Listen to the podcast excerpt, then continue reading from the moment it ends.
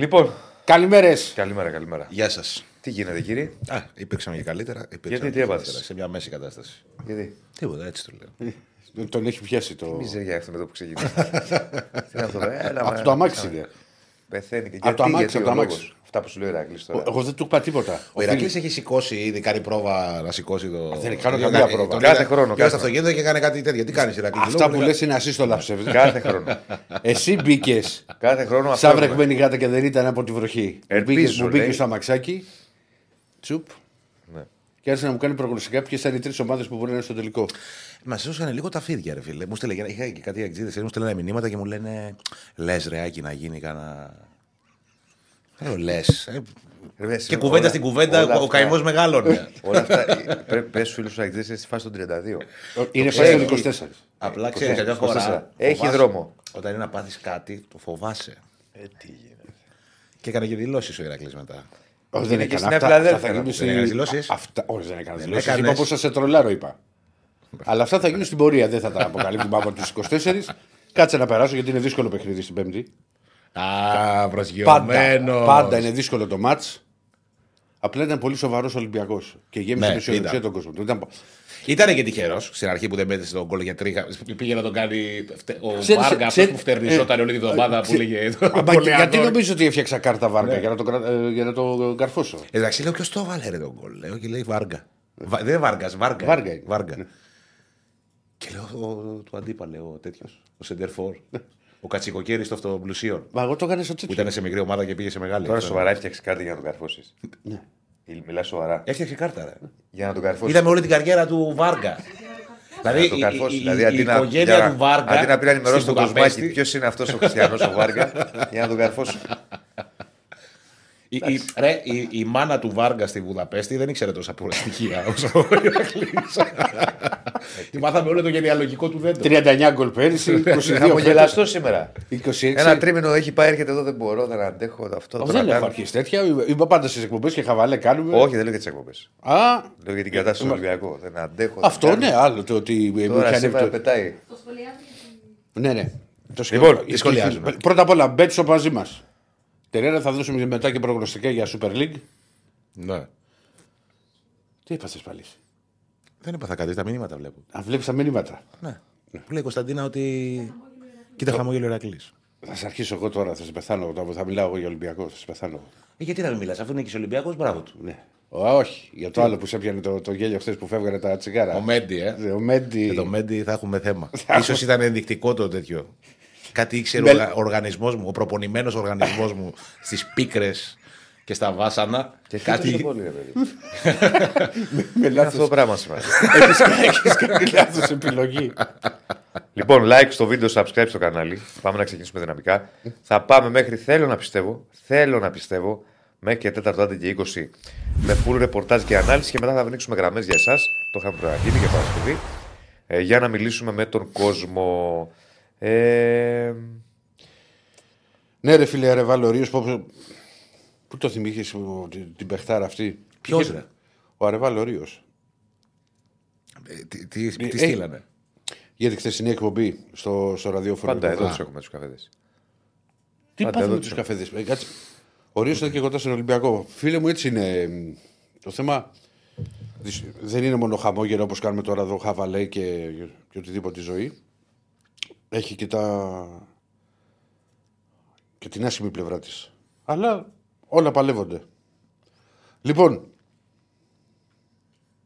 πάμε να ξεκινήσουμε. Πάμε. Συμφωνώ να πω στον Γιάννη για τον Γιώβετιτς ότι ξεχυλίζει υποποιότητα. Ο Γιώβετιτς έχει παίξει σε τόπο επίπεδο. Και έτσι πρέπει να γίνεται η χρησιμοποίηση του, όπως το έκανε χθες ο Μεντιλίμπαρ. Πάμε να. Σε ποιότητα χθες για μένα. Ροντινέη και Όρτα. Ναι, αλλά έμεινε πάρα πολύ το παιχνίδι του. Ο Ροντινέη έκανε πολύ διαφορά. Ρίχτω, κύριε Στέφανε, μιας και ξεκινήσαμε. Πολύ διαφορά.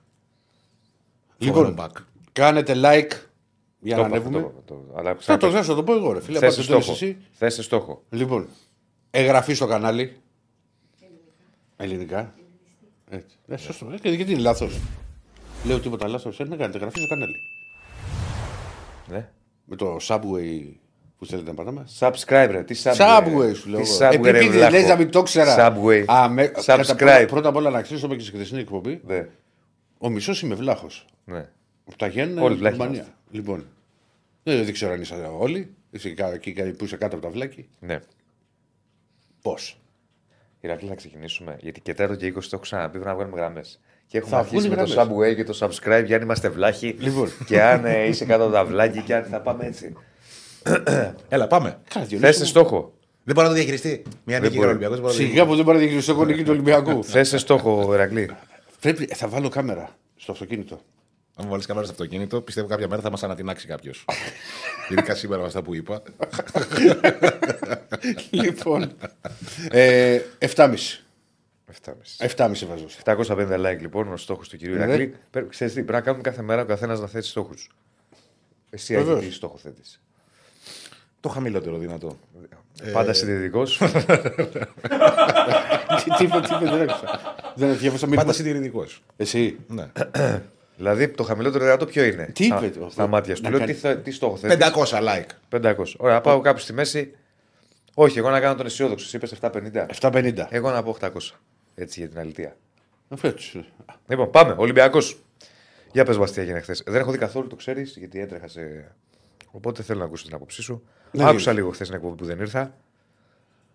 Το άκουσες στην πρώτη ώρα. Στον δρόμο. Ναι, στον δρόμο. Από τότε άκουσες μέχρι το 12.30, γι' αυτό δεν ήξερα. Το σου στείλε το μήνυμα. Ναι. Τι έγινε. Λοιπόν, έχουμε και το στατιστικούλι, το βλέπετε. Πάμε να ξεκινήσουμε. 17-6 ήταν τελικές. Άντε ρε. Δεν το πήρες χαμπάρι από το άγχος. Στο πρώτο ημίχρονο. Το πρώτο ημίχρονο δεν έχει πολλές φάσεις. Δεν έχει πολλές φάσεις, απλά. Πρώτα απ' όλα μου είπες, για να ξέρεις ότι ναι. Έγινε Άκης Γεωργίου, έχω μπει στο Καραϊσκάκι, νομίζοντας ότι χάνουμε ένα 0. 1, 3, 5, 7, 9, 10, 13, 15, 19, ο Ασταμάτης, ο Ροντινέη και ο Κεφαλικός. Φεύγω από το σπίτι στις 5.30. Μπαίνω στην Εθνική. Κολλημένος. Όχι, δεν διανοείσαι. Δηλαδή, εποχή σκληρού Πασόκ, παραμονή Χριστουγέννων. Δεν είχε τέτοια κίνηση. Λοιπόν, φτάνω στο γήπεδο, μπαίνω μέσα στο πάρκινγκ 8:32. Έχει ξεκινήσει το μάτς. Όχι, 8:47. Δηλαδή ήταν 8 παρατέταρτο. Τι είναι, τα διέλυσα. 7:47. Πήγε στην Τούμπα, κάνω 2 λεπτά από την αίρεση. 7:47 γιατί ήταν 8 παρατέταρτο το μάτς. Ακούω το Σαματάτο να λέει, μα είναι δυνατόν 0-1 στο 2, ότι δεν ήταν καλή αμυντική συμπεριφορά και το κλείνω από τα νεύρα μου. Και μπαίνω στο γήπεδο. Και λες, άρχισε στραβά η εποχή με τη Λίμπα. Ναι, μπαίνω στο γήπεδο και νομίζω ότι χάνουμε. Δεν ξέρω ότι είναι 0-0 το μάτς. Ναι. Μπήκα στο δεκάλεπτο. Κλείνει αυτό. Και από την ανάλυση λοιπόν του Ολυμπιακού σου φέρνει βάρος. Αυτά είδατε στο μάτς. Πάμε παρακάτω. Πάμε, έλα, γη μου να πούμε για. Λοιπόν. Διονύση, παρακαλώ. Δεν παρεμβαίνω ποτέ σε αυτά που λες. Σε ποια. Όταν μιλάς. Ναι, να κάνουμε λίγο ανάλυση του αγώνα μας. Τώρα πάμε στον αγώνα. Κοίτα, δεν είμαι και αντικειμενικός εγώ, γιατί το έχω ακούσει από το πρωί 4 ώρες. Ποιο πράγμα. Καθυστέρηση. Ο κόσμος να πει δεν το έχει ακούσει, οπότε το πρέπει να μάθει. Ναι. Λοιπόν. Α, το πες και το βράδυ. Εννοείται. Έχω πάθει παραγία μου. Θα το πει μέχρι αύριο 10 φορές. Έλα, μα δεν υπήρχε. Λοιπόν. Α, το έχει πει και εσένα. Ο Μεντιλίμπαρ λοιπόν, στον τεμπούτο του. Ορίστε, λέει ο Γιώργος, έλα, πολύ μιλήσαμε για Ολυμπιακό. Δεν γελάσα, εκεί μου, κόπηκε το γελάκι. Καταρχάς, κάτσε για να τα βάλω σε μια σειρά. Είναι μια νίκη σημαντική, είναι ευρωπαϊκή νίκη. Έχει ένα μικρό προβάδισμα Ολυμπιακός. Πάμε από τα απλά. Σημαντικό για μένα. Σημαντικό είναι. Σημαντικό προβάδισμα. Ναι, εντάξει. Πάντα το 1-0, εγώ το λέω μικρό και για τον Παναθηναϊκό στην Τούμπα το ίδιο είπαμε. Είναι έφραστο, είναι στο ένα γκολ, αλλά. Γιατί δεν υπάρχουν πια τα εκτός έδρας. Αλλά παίρνει βαθμό. Αν ήταν εκτός έδρας, αν μετρούσε το εκτός έδρας γκολ, θα σου έλεγα ότι είναι. Είναι πολύ κυβερνήμα. Γιατί κράτησε το 0. Καλά, κοίτα να δεις ότι κράτησε το 0. Ναι. Πόσο καιρό έχει κρατήσει το 0. Πάμε να τα πάρουμε από την αρχή. Στην Ευρώπη έχει υπάρξει παιχνίδι που δεν έφαγε γκολ. Όχι. Έφαγε γκολ σε όλα. Νομίζω. Με West Ham και στα 2, με Freiburg και στα 2. Και με τους Σέρβους και στα 2. Και στα 2, ρε. Και στα 2 είχε δεχτεί γκολ. Ναι. Πρώτο μάτς στην Ευρώπη του Ολυμπιακού που δεν δέχτηκε γκολ. Όχι. Και δεν δέχτηκε. Υπάρχει μάτς. Στην Πρεμιέρα το πρώτο μάτς με την Γκένγκ το 1-0. Εννοώ μετά τους ομίλους. Εντάξει, άσε τώρα τον γκολ. Ναι, δεν έχεις σημασία. Όχι, παίζει ρόλο αυτό. Είναι μια ομάδα που ήταν πληγωμένη στη ραμμή. Πρώτα απ' όλα έκανε το δεύτερο πλάνο ο Μεντιλίμπαρ. Δηλαδή να πάει αυτό που λέγαμε χθες, ότι υπήρχε η σκέψη του για το 4-2-3-1, αλλά και η σκέψη για Αλεξανδρόπουλο και να παίξει με 3 χαφ. Έκανε αυτό. Αυτό που δεν περίμενε κανείς ήταν να μην ξεκινήσει ο Τσεκίνιο που είχε κάνει φοβερό μάτς κόντρα στον Όφη και να παίξει ο Καρβάλιο. Δεν το περίμενε κανείς. Δηλαδή και εγώ όταν είδα την ενδεκάδα, δεν κρύβω, με πάγωσε. Ναι, αυτό το συζητήθηκε πολύ. Λοιπόν, ο οποίος όμως Καρβάλιο, γιατί επειδή θέλω να είμαι δίκαιος, είχε θετικότατη παρουσία στο μάτς. Αν μου πεις, ήταν πρώτο μάτς με νέο προπονητή, έπαιξε περισσότερο. Δεν ήταν στο 8, ήταν, ο Ολυμπιακός έπαιξε σε ένα μεγάλο διάστημα του αγώνα μέχρι το 62 με δύο εξάρια, τον Νέσης και τον Καρβάλιο, τους είχε κοντά-κοντά. Λοιπόν, και είχε τον Αλεξανδρόπουλο σε πιο ελεύθερο ρόλο. Ναι. Ήταν καλός ο Καρβάλιο και μπορεί. Θες να το ρίξουμε του Καρβάλιο. Του Καρβάλιο ρίξε μόνο και μόνο για να το δούμε, γιατί είχε συζητήθηκε πάρα πολύ. Το χείτημα έτρεξε αρκετά, έκανε και κάποια κλεψίματα. Θα μπορούσε να έχει καλύτερες πάσες.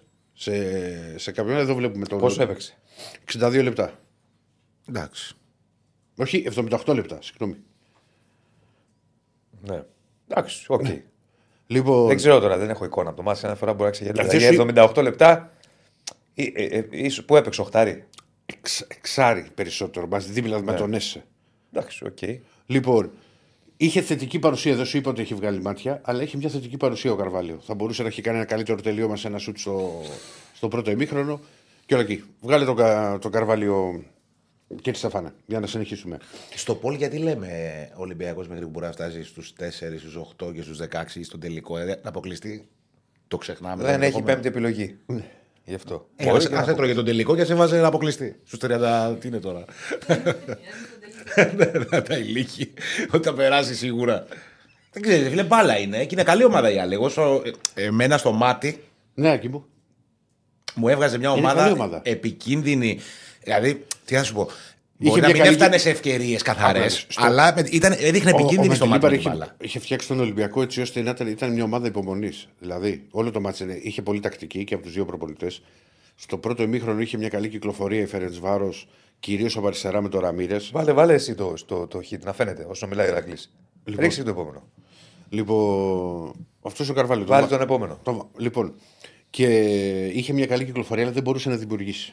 Ήταν αρκετά καλό και το αμυντικό δίδυμο, αλλά και ανέβηκε πολύ και ο Έσε. Βάλε τον Έσε τώρα, μια και είπαμε για τον Έσε. Ο Έσε για μένα έχει κάνει. Αυτό είναι hit, μαύρε φίλε, όχι του Καρβάλιο. Τώρα συγγνώμη. Ναι, του Καρβάλιο είναι λίγο ισχύ αυτό. Γι' αυτό σε ρώτησα πόσο έβαλες. Ναι, ο Καρβάλιο. Μπήκε μόνο και μόνο για να το δείξουμε, ξέρεις ότι ήταν η έκπληξη στην ενδεκάδα. Ναι. Ο ΕΣ έχει κάνει. Έτρεχε σωματικά. Ξεκίνησε λίγο άσχημα, πρώτο δεκάλεπτο, αλλά μετά ανέβηκε. Okay. Και ήταν πραγματικά ένας από τους παίκτες που για μένα δηλαδή ήταν εκ των κορυφαίων του Ολυμπιακού. Ήταν ο ΕΣΕ, ο Ροντινέη και πολύ σημαντικός ο Όρτα. Για μετά θα φτάσω στο Γιώβετιτς. Όσο περνούσε ο Ολυμπιακός κέρδιζε μέτρα. Έχει μια καλή ευκαιρία από σέντρα του Ροντινέη και την κεφαλιά του Κάρμο που κάνει τρομερή επέμβαση ο τερματοφύλακας. Φοβερή κεφαλιά, καρφωτή. Ναι, ο Κάρμο, επειδή είναι ένας παίκτης ο οποίος θα βοηθήσει τον Ολυμπιακό και σε αυτό το κομμάτι. Δηλαδή σε κάποιες άλλες. Πάει λίγο πάνω, βέβαια. Νομίζω. Okay. Πάει λίγο πάνω. Έχει προλάβει ο τερματοφύλακας πριν η μπάλα σκάσει κάτω. Ναι. Αν δεις το που τη βγάζει, είναι ένα κλικ πριν σκάσει κάτω και ξέρεις. Μετά που αρχίσει που κάνει τον γκέλ και είναι πολύ πιο δύσκολο για τον οποιοδήποτε τερματοφύλακα να αντιδράσει. Δεν κινδύνευσε ο Ολυμπιακός. Στο δεύτερο ημίχρονο συνεχίστηκε το ίδιο τέμπο μέχρι το 62, όπου έκανε την πρώτη του παρέμβαση ο Μεντιλίμπαρ. Έριξε στο μάτι στον Όρτα και τον Ποντένσε. Έβγαλε Μασούρα και Αλεξανδρόπουλο. Ο Όρτα ηρέμησε πάρα πολύ το παιχνίδι του Ολυμπιακού. Δηλαδή πήρε μπάλες, ήξερε πώς να είχε σωστές επιλογές. Και ο Ποντένσε έδωσε την έξτρα ποιότητα που χρειαζόταν ο Ολυμπιακός στην επίθεση. Δηλαδή, ας πούμε με το καλημέρα, δηλαδή η πρώτη επαφή που κάνει με την μπάλα ο Ποντένσε είναι μια φοβερή κάθετη στον Ελκάμπι, ο οποίος πάει με το ανάποδο πόδι και πλασάρει και στέλνει την μπάλα out. Γίνεται. Και τον κόλλα τον Ποντένσε ξεκινάει. Τραβάει δύο παίκτες πάνω. Ναι, αυτό σου μίλησε για την πρώτη του επαφή. Ναι. Ο Ολυμπιακός άρχισε να δημιουργεί, άρχισε να κάνει πράγματα, άρχισε να απειλεί. Η Φερεσβάρο στο δεύτερο ημίχρονο έχει μια φάση από δεξιά που ήταν ένα σουτ το οποίο έβγαλε ο Πασχαλάκης. Δεν μπορούσε να βγει ούτε στην κόντρα. Ναι. Δεν μπόρεσε να απειλήσει καθόλου. Πήγαινε από ένα σημείο και μετά νομίζω και κάτι το λύσαν να πάει να πάρει το 0-0. Να πει ότι πάμε να έρθει στη σοπαλία και να πάμε για τη ρεβάνση στην έδρα μας. Να πάει να γίνει ο τελικός. Και ο Μεντιλίμπαρ παραλέζει το σύστημα σε 78. Γιατί φορούσε ο κοντομάνικο τώρα, βλέπω. Ελάτε. Έτσι ήταν. Δεν είχε κρύο χθες. Δεν είχε τόσο κρύο, φίλε, στο Καραϊσκάκι. Για κοντομάνικο. Δεν είχε πάντως τόσο κρύο. Αλήθεια, για κοντομάνικο, ξαναρωτάω. Καλά, εσύ δεν είσαι εκεί μέτρο, ρε Διονύση, εσύ κρύο. Όχι, δεν ήταν. Φίλε, για κοντομάνικο τώρα χθες το βράδυ. Δεν είχε όμως πάντως τόσο. Εσύ τι φοράγες κοντομάνικο. Φοράγες κοντομάνικο εσύ. Όχι, αβέβαια. Φορούσε κανένας άλλος κοντομάνικο στο γήπεδο. Εσύ τι φορούσες. Εσύ έλεγες δεν έχω πάρει μπουφάρ, γιατί δεν έχω πάρει μπουφάρ, μας έλεγες χθες. Και τώρα ήταν νορμάλ να βάλει κοντομάνικο άλλος. Ολυμπιακός. Ζέστανε τον κόσμο του. Δεν είχε ζέστη. Δεν είχε κρύο. Δεν είχε κρύο. Επειδή εσύ είχες τον κοντομάνικο και ανέβαζες το φυσικό αέριο, πού είχε φτάσει στο σπίτι, 37 ανέβαλες. Όχι, δεν βάζω καλό. Φάτα τώρα με μια εμφάνιση, ακούς. Ναι. Στα ουράνια, ζέσταν τον κόσμο. Τελευταίος προπονητής που φοράγε κοντομάνικο. Εδώ βλέπω όλοι οι οπαδοί πίσω μπουφάν φοράνε. Δεν βλέπω κανένα με κοντομάνικο. Γιατί βλέπεις εσύ, Μάρκελ. Τι είναι αυτά τα μαύρα, βλέπεις κανένα μαύρα. Τελευταίος προπονητής με κοντομάνικο πάντα στον Ολυμπιακό. Με κοντομάνικο, ο Αλέφαντος. Για τους λάτρες της στατιστικής. Ωραία, η κοντομάρικα. Δεν το λέω. Ο Κυρνίκος, σου θυμίσω. Έλα, μωρέ, Ηρακλή, τώρα μην το κάνεις λύσα τώρα. Πάμε τώρα με ο Κυρνίκος. Λοιπόν, πάμε. Τι είναι αυτό το πράγμα. Μπαίνει ο Γιώβετιτς στη θέση του Καρβάλιο και αλλάζει το σύστημα και παίζει με δύο. Κάνει το σύστημα 4-4-2. Και εκεί ο Ολυμπιακός άρχισε να πιέζει πάρα πολύ. Έχει προειδοποιήσει μια φορά με τον Ελκάμπι και γίνεται η φάση από τη σέντρα του Ροντινέη, την κίνηση του Ποντένσε που τραβάει τους αμυντικούς.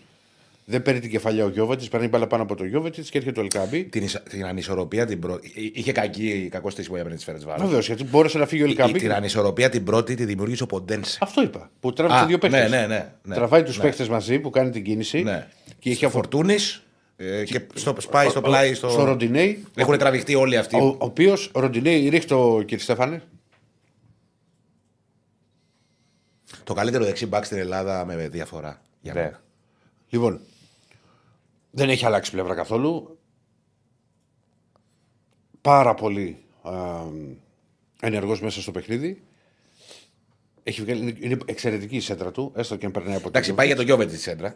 Περνάει, αλλά έρχεται και από πίσω. Είναι φαρμάκερη, ρε παιδί μου. Ναι, κάποιο θα τη βρει. Τη βρει και ο Ελκάμπι, ο οποίος το έχει αυτό. Δηλαδή ο Ελκάμπι έχει τον γκολ. Μυρίστηκε τη φάση και κάνει την κίνηση στο δεύτερο δοκάρι. Ο Ελκάμπι φτάσε τα 14. Δηλαδή. Έλειπε ένα μήνα και έχει φτάσει στα 14 γκολ τον Ολυμπιακό. Δεν είναι Ελαραμπή.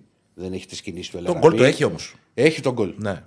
Λοιπόν, έγινε το 1-0 και μετά καλά στο τέλος που πήγαινε, έκανε τις αλλαγές του 92 που μπήκε μέχρι και ο Ιμπόρα για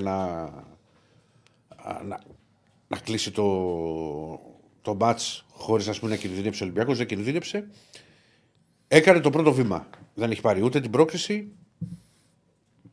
ούτε φυσικά θα πάει για τουρισμό στη Βουδαπέστη.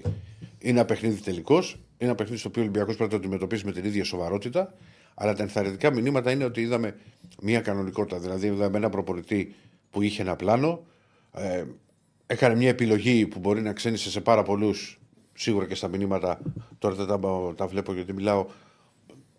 Θα τους έκανε εντύπωση όταν είδε στο αρχικό σχήμα τον Καρβάλιο αντί για το Τσεκίνιο. Κανείς δεν το περίμενε. Και φυσικά με τις αλλαγές τις οποίες έκανε και τον τρόπο με τον οποίο δούλευε. Άλλαξε σύστημα, άλλαξε πρόσωπα. Εγώ σου είπα κάτι, δεν θυμάμαι τώρα που το είπα. Εδώ το είπα στο αυτοκίνητο, νομίζω στο αυτοκίνητο. Ναι. Μην το κάνουμε λύσα, όχι για σένα, το λέω γενικά. Ναι. Υπό ποια έννοια, ο Ολυμπιακός ήταν καλός σε όλα τα ευρωπαϊκά παιχνίδια του μέχρι στιγμής στο Καραϊσκάκι. Ήταν καλός και με τη Φράιμπουργκ. Ήταν καλός. Είχε καλή εικόνα. Ήταν καλός με τη Φράιμπουργκ. Ήταν καλός με τη West Ham. Η πρώτη του Καρβαλιάλ ποια ήταν? Η πρώτη του Καρβαλιάλ ήταν με τους Σέρβους. Με τους Σέρβους το 5-2. Ναι. Ωραία, 5 γκολ. Ναι. Ήταν καλός Ολυμπιακός σε όλα τα ευρωπαϊκά μάτς στο Καραϊσκάκι μέχρι σήμερα. Δεν έγινε κάτι, θέλω να σου πω χθες, που δεν έγινε πριν. Η West Ham ήταν η καλύτερη φάνηση που είχε κάνει ο Ολυμπιακός φέτος, το 2-1. Ναι, και ο πιο μεγάλος αντίπαλος που κέρδισε. Για μένα. Ναι. Λοιπόν, με τη Φράιμπουργκ. Καλό μάτσε έκανε. Ναι, έβαλε και δύο γκολ Ελκάμπι, το πάλεψε. Δηλαδή έχασε άδικα. Ρε. Έχει χάσει το συγκεκριμένο μάτς. Είναι αυτές οι συγκυρίες που υπάρχουν στο ποδόσφαιρο. Πριν τις δύο φορές που προηγήθηκε η Φράιμπουργκ στο Καραϊσκάκι, το 0-1 και το 1-2, ο Ολυμπιακός έχει χάσει μοναδικές ευκαιρίες για να το κάνει 1-0 και 2-1. Ναι. Δεν τις κάνει και δέχεται γκολ. Λοιπόν, είναι όμως ένα μάτς στο οποίο.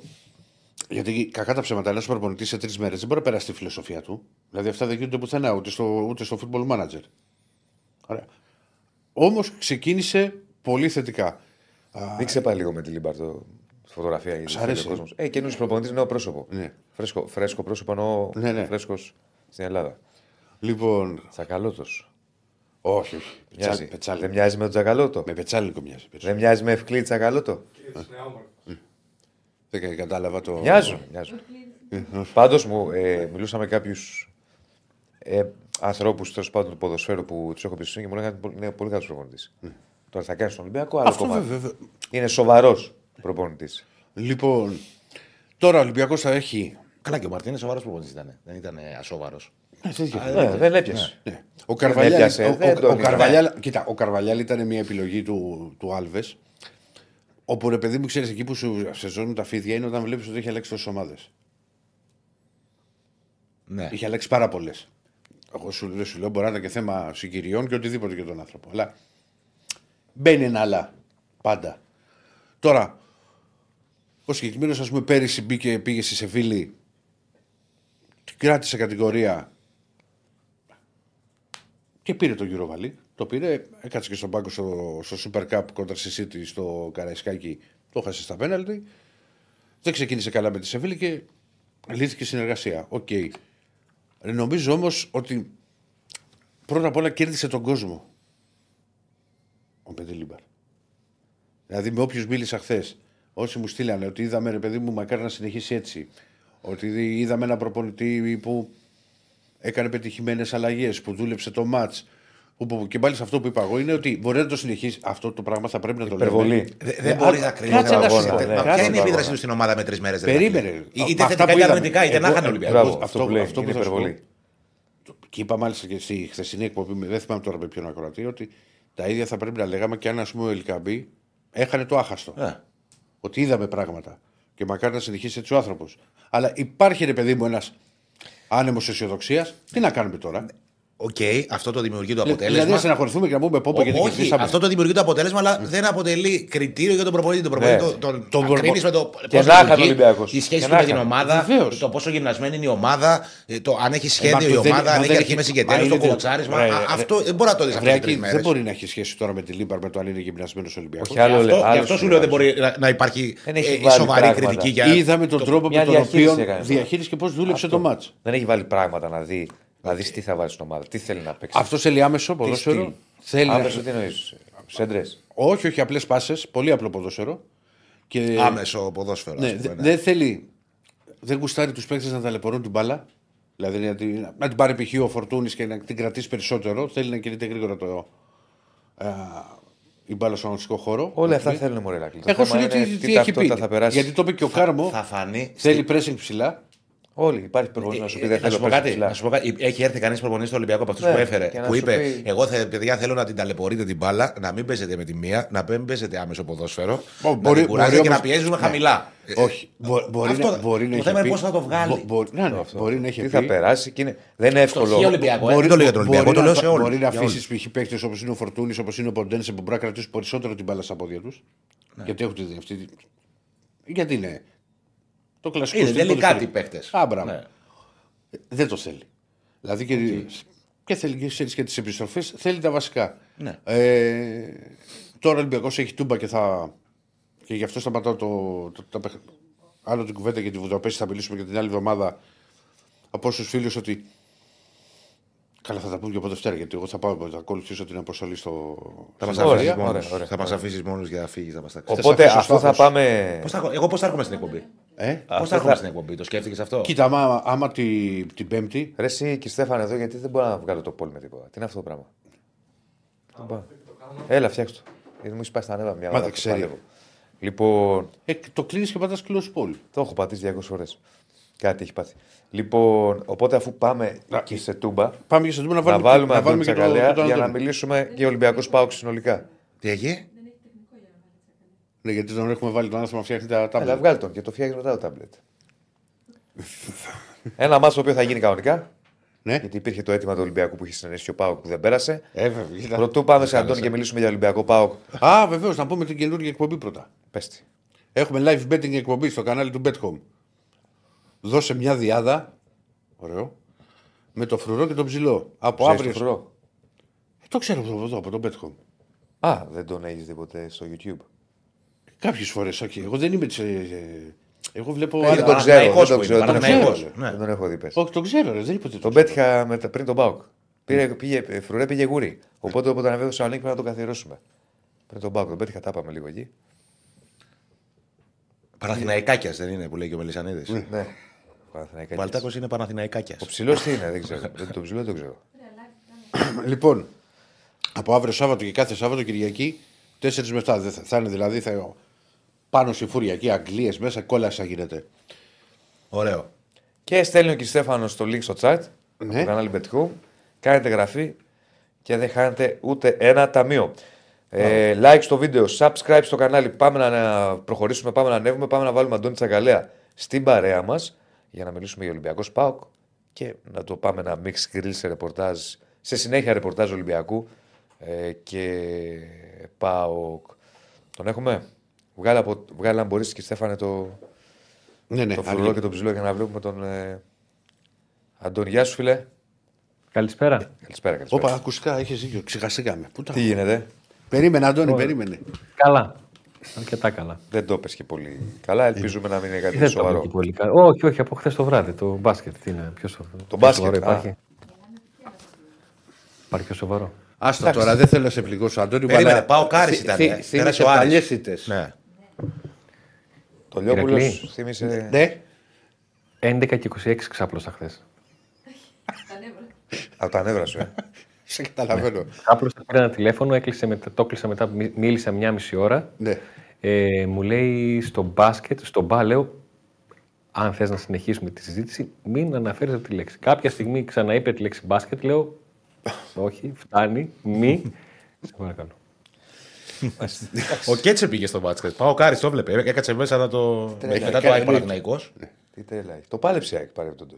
Το πάλεψε. Δεν ήταν καλό Παναθηναϊκός. Το πάλεψε. Αλλά βλέπεις, Αντώνη, με πόσο φέρονται μόνο για μπάσκετ μιλάνε. Όχι, είχαμε γνωστό που ήταν μέσα. Σε λίγο θα πούνε και το Λιόπουλος. Δεν ξέρεις. Το Λιόπουλο, εντάξει. Νομίζω ότι θα έρθει κάποιος που κάνει μαθήματα ζεν και θα με βραβεύσει αυτή τη στιγμή. Για τη σχέση εξωτερικής με εσωτερική θερμοκρασία. Τουλάχιστον χάρη και το Λιόπουλο, χάρη και η κοπέλα του παίζει τον Μπάουκ. Και χαίρεται που κερδίζει ο Άρης τον Μπάουκ. Τι παίζει στον Μπάουκ, καλά είναι η κοπέλα του μπάσκετ. Ας, τον άνθρωπο. Άκη, εντελώς θεωρητική συζήτηση και δεν το κάνω μποκουτσομπολιό έτσι. Καλά κάνει η κοπέλα τώρα πέρα από την πλάκα. Αλλά πώς θα σου φαινόταν να είναι ένας παίκτης του Παναθηναϊκού, το μπάσκετ, η κοπέλα του να παίζει για παράδειγμα στο βόλιο του Ολυμπιακού. Έχουν γίνει αυτά. Ο Σλούκας έπαιζε στον Ολυμπιακό και η αδερφή του έπαιζε στον Παναθηναϊκό. Ναι, η αδερφή του πανηγύριζε δημόσια τις νίκες. Ναι, η αδερφή του πανηγύριζε δημόσια τις νίκες του Ολυμπιακού και του Παναθηναϊκού. Α, έγινε τέτοιο σκηνικό. Ναι. Τώρα καταρχήν. Είναι μικρή πόλη. Το πιο κοντινό παράδειγμα που είναι τώρα είναι τα αδέρφια Μήτογλου. Που είναι ο ένας. Έρχεται στο Άκα, τον έχω πετύχει πολλές φορές. Ακόμα χειρότερο. Πάει στο μπάσκετ του Παναθηναϊκού. Έρχεται στο Άκα, εκεί δίπλα στον πάγκο. Ακόμα χειρότερο. Τι μπορεί, σε κάποιο άνθρωπο. Το αδερφό του έρχεται. Ναι, ρε παιδί μου, εντάξει. Τον έχω πετύχει πολλές φορές. Ακεί. Σηκώνεται εκεί. Εντάξει. Α, σηκώνεται και δεν λέει. Όχι. Αλλά έχει χέρια. Όχι, όχι. Καλό πλάκα. Έρχεται ο άνθρωπος, λέει τον μπάσκετ. Λέει τον αδερφό του σιγά. Εντάξει, ναι. Προσοχή. Εγώ αν είχα έναν αδερφό που έπαιζε ας πούμε, στον Παναθηναϊκό, δεν θα πήγαινα να τον βλέπω. Εντάξει, δεν θα ανέβαζε ένα story στο Instagram, δεν θα ανέβαζε συγχαρητήρια που κέρδισε στην ΑΕΚ. Δεν έχω καταλάβει τώρα. Η κοπέλα του παίζει που. Στον ΠΑΟΚ. Στον ΠΑΟΚ. Και πανηγύριζε. Εντάξει, πρέπει να κρατάς τα προσχήματα. Σε πληρώνει ο ΠΑΟΚ. Καλά, δεν νομίζω ότι στον μπάσκετ γυναικών του ΠΑΟΚ τώρα παίρνουν και τα συμβόλαια, τα τρελά και. Εντάξει. Παιδιά, κατά πρώτον δεν έχετε. Και καλά κάνει η κοπέλα, αυτό το χαίρεται κιόλας και δικαίωμά της είναι. Ναι. Πρέπει να υπάρχει. Χαρή για τον αγόρι. Δεν κατάλαβα. Στην κοπέλα του. Αλλά υπάρχουν παιδιά που το στόμα τους είναι λίγο στραβό και δεν τα μπορούν αυτά. Γι' αυτό επειδή υπάρχουν τέτοια παιδιά και είναι μικρή πόλη Θεσσαλονίκη, να το κόψουμε λίγο. Βεβαίω. Αφήστε τα παιδιά. Λοιπόν, λέγαμε ότι... Πάντα καλά τα παιδιά. Ναι, λέγαμε ότι... πώς το λένε... δεν πέρασε το αίτημα του Ολυμπιακού. Που είχες στρελέσει ο ΠΑΟΚ. Εντάξει, ουσιαστικά... Επτά ομάδες βρέθηκαν. Οι τέσσερις που ήταν ντεμή ψήφισαν... Λευκό καθόρισαν το... Ναι, ναι, αυτό το λευκό δεν το καταλαβαίνω. Όχι είναι στην ουσία. Ναι, ψήφισες όχι άμα θες. Ναι. Τι λευκό. Ναι. Δηλαδή τι έχουμε τώρα. Δηλαδή, εντάξει, κοίτα να δεις. Αυτό που ξέρω από τον Παναθηναϊκό, ο Παναθηναϊκός ψήφισε όχι. Ήταν αρνητικός για το λόγο ότι. Όχι για τον Ολυμπιακό, για τον ΠΑΟΚ.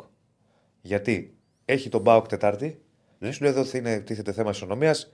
Ο ΠΑΟΚ θα είχε μια ξεκούραση παραπάνω εν ώψη ζευάς του κυπέλου. Ενώ εγώ θα παίξει με τη Λαμία. Εγώ είχα πει να κλείσει το τραπέζι. Το μάτσο να πηγαίνει με τη Λαμία. Πρόσεχε τώρα τι γίνεται όμως. Έπεσε το τραπέζι ως σκέψη και αυτό. Να αναβληθεί και το Παναθηναϊκός Λαμία. Όμως το ίδιο πρόβλημα που είχε ο Παναθηναϊκός τώρα θα είχε η επόμενη αντίπαλος Λαμίας. Καταλάβατε. Ναι.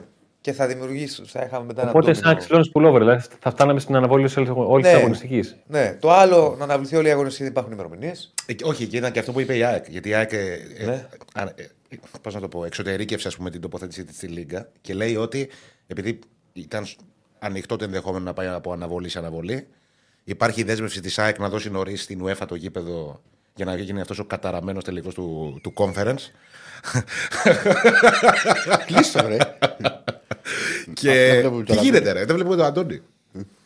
Και γι' αυτό το λόγο. Γι' αυτό, Άκη μου, εγώ θα κάνω τα πάντα. Μπορεί να τα κάνει και ο Αντώνης, γιατί ο Αντώνης είναι ήδη στους 16. Ναι. Να φτάνουμε στους 8 και να τελειώσει το πρωτάθλημα μετά το Euro. Και να τελειώσει το πρωτάθλημα μετά το Euro. Ναι. Ηρακλή, τη μέρα που θα αποκλειστεί και ο Ολυμπιακός και ο ΠΑΟΚ, θα πάει ο Άκης στη Φιλαδέλφια, θα πάρει τα κλειδιά και θα πάρει στην Ιόν τηλέφωνο και θα πει: παιδιά, έρχομαι. Τα φέρνω. Θα τα δούμε εγώ από τώρα. Δεν μπορείτε να φανταστείτε τώρα να κάνουμε χαβαρά. Αντώνη, τι έχω ακούσει σε αυτό το 20 λεπτό για να φτάσουμε στο στούντιο. Έχει ξεκινήσει μόνος του. Εγώ μένω σε μια απόσταση από το γήπεδο που αν γίνει κανένα κακό και προκριθούν στον τελικό ομάδες που δεν πρέπει. Θα παρκάρουν κάτω από το σπίτι. Δηλαδή, μεγάλα το αφήσω εδώ τα μάξι 2 ώρες θα γυρίσω. Είναι πολύ έργο τρόπο όπως καταλαβαίνεις, γι' αυτό ξέρεις. Είναι λίγο λεπτές οι ισορροπίες. Παρότι δεν είμαι ποτέ. Ξέρεις, το έλεγα και χθες. Εγώ δεν είμαι αυτός που λέει χάσει ο Ολυμπιακός, ο ΠΑΟΚ στην Ευρώπη. Δεν είμαι τέτοιος. Αλλά και στο σπίτι μας πες. Όχι να το πάρουν και. Δηλαδή, μία φορά να φτάσει κάποιος τελικό να το πάρουμε στη Φιλαδέλφια, ρε φίλε. Δηλαδή, είναι λίγο τραβηγμένο. Παιδιά, το έχουμε κάνει πολύ λύσα με την Ευρώπη. Ναι, γιατί. 24. Μετά με λέγανε εμένα παράξενο που στεναχωρέθηκα που η Λάρισα πήρε κύπελλο μες στο Βόλο. Σήκωσε κύπελλο μες στο Βόλο. Είναι περίεργος εγώ. Ας μην το θυμίσω αυτό το μάτι τώρα και θα μπω και εγώ στο χορό. Δεν το θυμίσω αυτό το μάτι γιατί αυτό που είχε χάσει ο Βαγγέλης ο Μάτιος. Μια δουλειά έχεις. Μια δουλειά έχεις. Η Λάρισα μέσα στο Βόλο. Τι ακούμπλα. Λοιπόν, για πάμε σιγά σιγά. Τώρα με Ολυμπιακό. Του έχω βγάλει και τραγουδάκι. Άμα γίνουνε. Ποιο ρε. Για τον Άκη. Καλά, όταν θα φτάσει εκείνη η ώρα. Έχω τραγούδι Βουγιουκλάκη Παπαμιχαήλ. Βουγιουκλάκη Παπαμιχαήλ. Ποιο μπορεί να είναι. Δεν ξέρω, ρε φίλε. Καροτσέρι. Τράβα μπρος και μισέ μέλη. Δεν ξέρω. Τι μου λες τώρα, έχω τραγούδι Βουγιουκλάκη Παπαμιχαήλ. Με όνομα.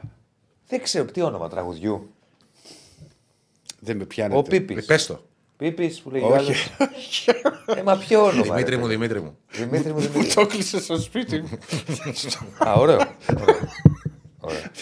Δεν το μπορώ. Έχω πεθάνει με τον Άκη από το πρωί. Μου έχει φτιάξει διάθεση. Το φούτερ, καλά λέει ο κ. Στέφανος, το φούτερ είναι παγκοσμιδικό. Έχει το 4. Το φούτερ, ναι. Ωραίο, διακριτικό. Όχι. Διακριτικό είναι υπό την έννοια ότι δεν καταλαβαίνεις. Πού να καταλάβεις. Ένα γκρι φούτερ με ένα. Πάλι και ένα κασκόλ. Σαν τον άλλο που βγαίνει. Έχω πιαστεί σε ένα κανάλι. Πρωτάθλημα ο ΠΑΟΚ που κάνει. Καμία σχέση, δεν είναι τέτοιο. Όχι, είναι ωραίο. Απλά μας το είπε και ο Στέφανος με το 4. Ναι, εγώ δεν θα το πρόσεχα, ας πούμε. Ούτε εγώ. Άρα είναι διακριτικό, αυτό λέω. Πάντα υπάρχουν μαρτυριάδες που χαλάνε την κατάσταση. Ναι. Ούτε εγώ. Ξέρεις να φυλάγεσαι. Όχι, πάντως είναι ωραίο. Είναι ωραίο. Άμα δεν είχε αυτό το 4 θα το έπαιρνα. Εντάξει, πάρε το 44. Φαντάζομαι δεν βγαίνει σε άλλο, αφού είναι παγκοτζίδικο σου λέει. Α, είναι όντω ή ήταν μόνο απλά έχει ένα 4. Είναι απλά διακριτικό τα πάνω τους πεις, παιδιά. Αλλάξτε το θύρα 44. Λοιπόν, όπα, το κινητό σου. Έχει πιαστεί εδώ τα καλώδια. Νομίζω αγωνιστικά τώρα ο Ολυμπιακός κάτι ενός ΠΑΟΚ δεν μπορεί να πει. Τι να σου πω, έχουμε φτιάξει μια δεκάδα, αλλά είναι κατά προσέγγιση. Α, εσύ έχετε δεκάδα μετά. Ναι, επαγγελματίες ρε. Ρίχτη. Για να δούμε μετά, πάμε μετά και στον Αντώνα. Τίτλο έχω δώσει 10 το πρωί. Ρίξτε την 11η Ολυμπιακού πολύ γρήγορα για να πάμε και σε ΠΑΟΚ. Λοιπόν, στην άμυνα δεν νομίζω ότι θα υπάρξουν αλλαγές. Δηλαδή, θα είναι ο Πασχαλάκης, ο Ροντινέη, ο Ορτέγκα, ο Κάρμος σίγουρα. Δίνω ένα προβάδισμα στον Ντόι, γιατί ο Ρέτσος προέρχεται από τραυματισμό. Θα δούμε μήπως το χρησιμοποιήσει ή να κάνει κάποια έκπληξη με τον Βέζο. Που θυμίζω ότι ο συγκεκριμένος παίκτης έχει αποκτηθεί από τον Ολυμπιακό. Δεν είναι δανεικός με οψιόν αγοράς. Ναι. Από εκεί και πέρα, εδώ αρχίζουν τα περίεργα. Δηλαδή, ναι, νομίζω θα πάει με 4-2-3-1, αλλά υπάρχει το μάτσο με τη Φερεσβάρος, οπότε θα πρέπει να δώσει ανάσες. Το γεγονός ότι δεν χρησιμοποίησε τον Τσεκίνιο καθόλου στο παιχνίδι με τους Ούγκρους, το θεωρώ δεδομένο ότι θα παίξει ντούμπα. Για να έχει ένα ποιοτικό μέσο πολύ σε ένα εκτός έδρας δύσκολο μάτς. Βλέπω Αλεξανδρόπουλο για να πάρει κάποια ανάσα ο Έσε, αλλά όπως ξαναλέω, παιδιά, όλη η ενδεκάδα είναι κατά προσέγγιση γιατί έχεις τα βράδια. Ναι, εντάξει, απλά δίνουμε για να δώσουμε. Δηλαδή θα βλέπω Ναβάρο στην κορυφή. Έχουμε απέναντι τον Κέρβερο. Ενδεκάδα από χθες μου στέλνε. Είναι κατά προσέγγιση, καλά κάνει και ζητάει. Βλέπω Ναβάρο αντί Ελκάμπι, γιατί ο Ναβάρος δεν είναι και δηλωμένος στη λίστα της Ευρώπης. Και είναι ένας παίκτης ο οποίος σε εκτός έδρας μάτς με τον ΠΑΟΚ και μπορεί να βρει χώρους. Παίζει πιο καλά σε χαμηλά μέτρα. Αλλά ναι, δεν και θα πρεσάρει ψηλά και το κάνει αυτό. Ο γκολεαδόρ κιόλας, ας πούμε. Εντάξει, έχει βάλει και τρία σε 3-4 παιχνίδια. Ναι. Λοιπόν, Μασούρας, επειδή τον κρατάω στην δεκάδα γιατί παίζει με όλους τους προπονητές και έπαιξε μία ώρα στο πρώτο μάτς, στο μάτς με την Φερεσβάρος. Είναι σίγουρος. Γιώβετιτς για την παρουσία του στο τελευταίο τέταρτο, μαζί με τις καθυστερήσεις στο χθεσινό παιχνίδι. Και τώρα και Ποντένσε. Ο Φορτούνης που είναι. Κάποιος να πάρει και ανάσες, Ναι. Μάλιστα. Οπότε, μια. Σε ντέρμπι όμως, ξέρω εγώ. Δηλαδή... Μπορεί, φίλε. Δεν λέω. Κοίτα, ας πούμε, σήμερα θα υπάρξει σαν αποθεραπεία. Αύριο σε ΣΚΑ θα μπορούμε να έχουμε μια εικόνα. Όχι, ρε παιδί μου, το λέω σαν κουβέντα, σαν εκτίμηση. Θα μου κάνει εντύπωση σε ένα ματς ντέρμπι. Και είναι και παιχνίδι. Να μην είναι, ας πούμε, πιο παροτοκαπνισμένος παίκτης του Ολυμπιακού, προσωπικότητας. Με τον Παναθηναϊκό τον είχε βάλει. Ναι, έλατε.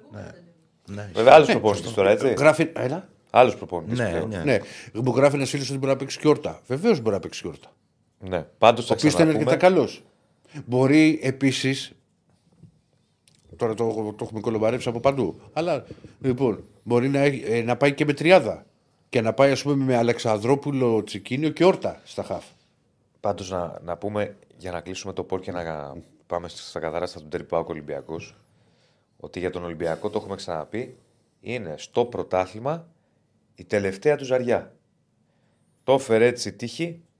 Η μοίρα, η τελευταία του ζαριά να είναι με τον ΠΑΟΚ σε γεμάτη τούμπα. Φαντάζομαι θα είναι γεμάτη, ενώ θα έχει κόσμο.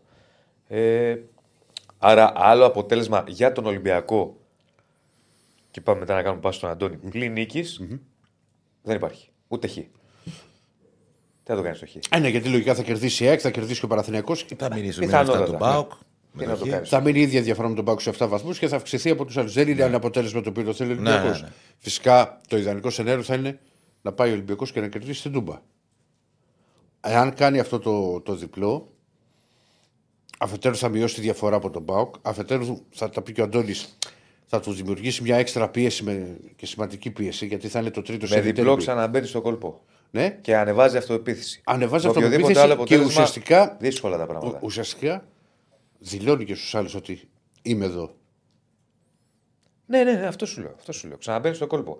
Να πούμε ότι στο Πολ, μέχρι που μπορεί να φτάσει ο Ολυμπιακός ο Κοφέρς, αν φυσικά προηγηθεί στους 16-47%, στον τελικό 25%, στους 8-20%, στους 4-6%. Ας βάλουμε ένα Πολ για το ποιος θα είναι νικητής στο ΠΑΟΚ Ολυμπιακός, όπως κάνουμε πάντα, τι πιστεύει ο κόσμος.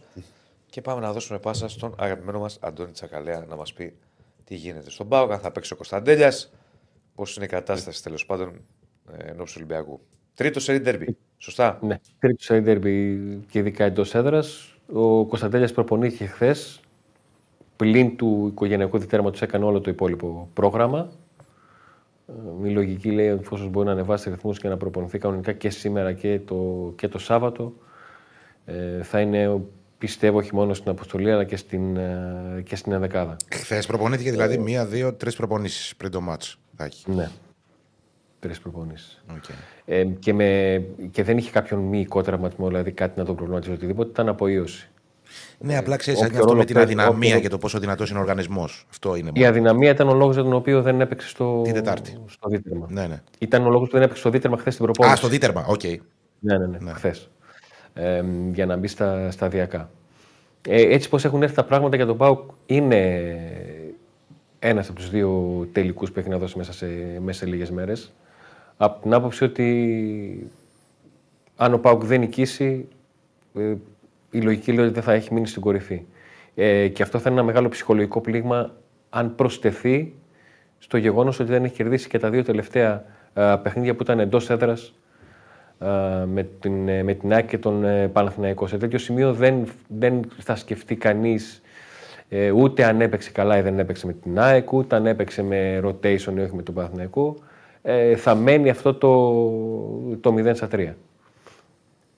Που είτε έρθει είτε δεν έρθει, δηλαδή το ΠΑΟΚ δεν καταφέρει να κερδίσει, είτε νικήσει, ακολουθεί ένα παιχνίδι το οποίο είναι χωρίς αύριο, στο οποίο ο ΠΑΟΚ θέλει μόνο νίκη και συγκεκριμένη νίκη αν θέλει να προκληθεί, γιατί η νίκη με ένα γκολ θα τον οδηγήσει σε παράταση και πέναλτι. Οποιοδήποτε άλλο αποτέλεσμα πλην της νίκης τον θέτει εκτός κυπέλου.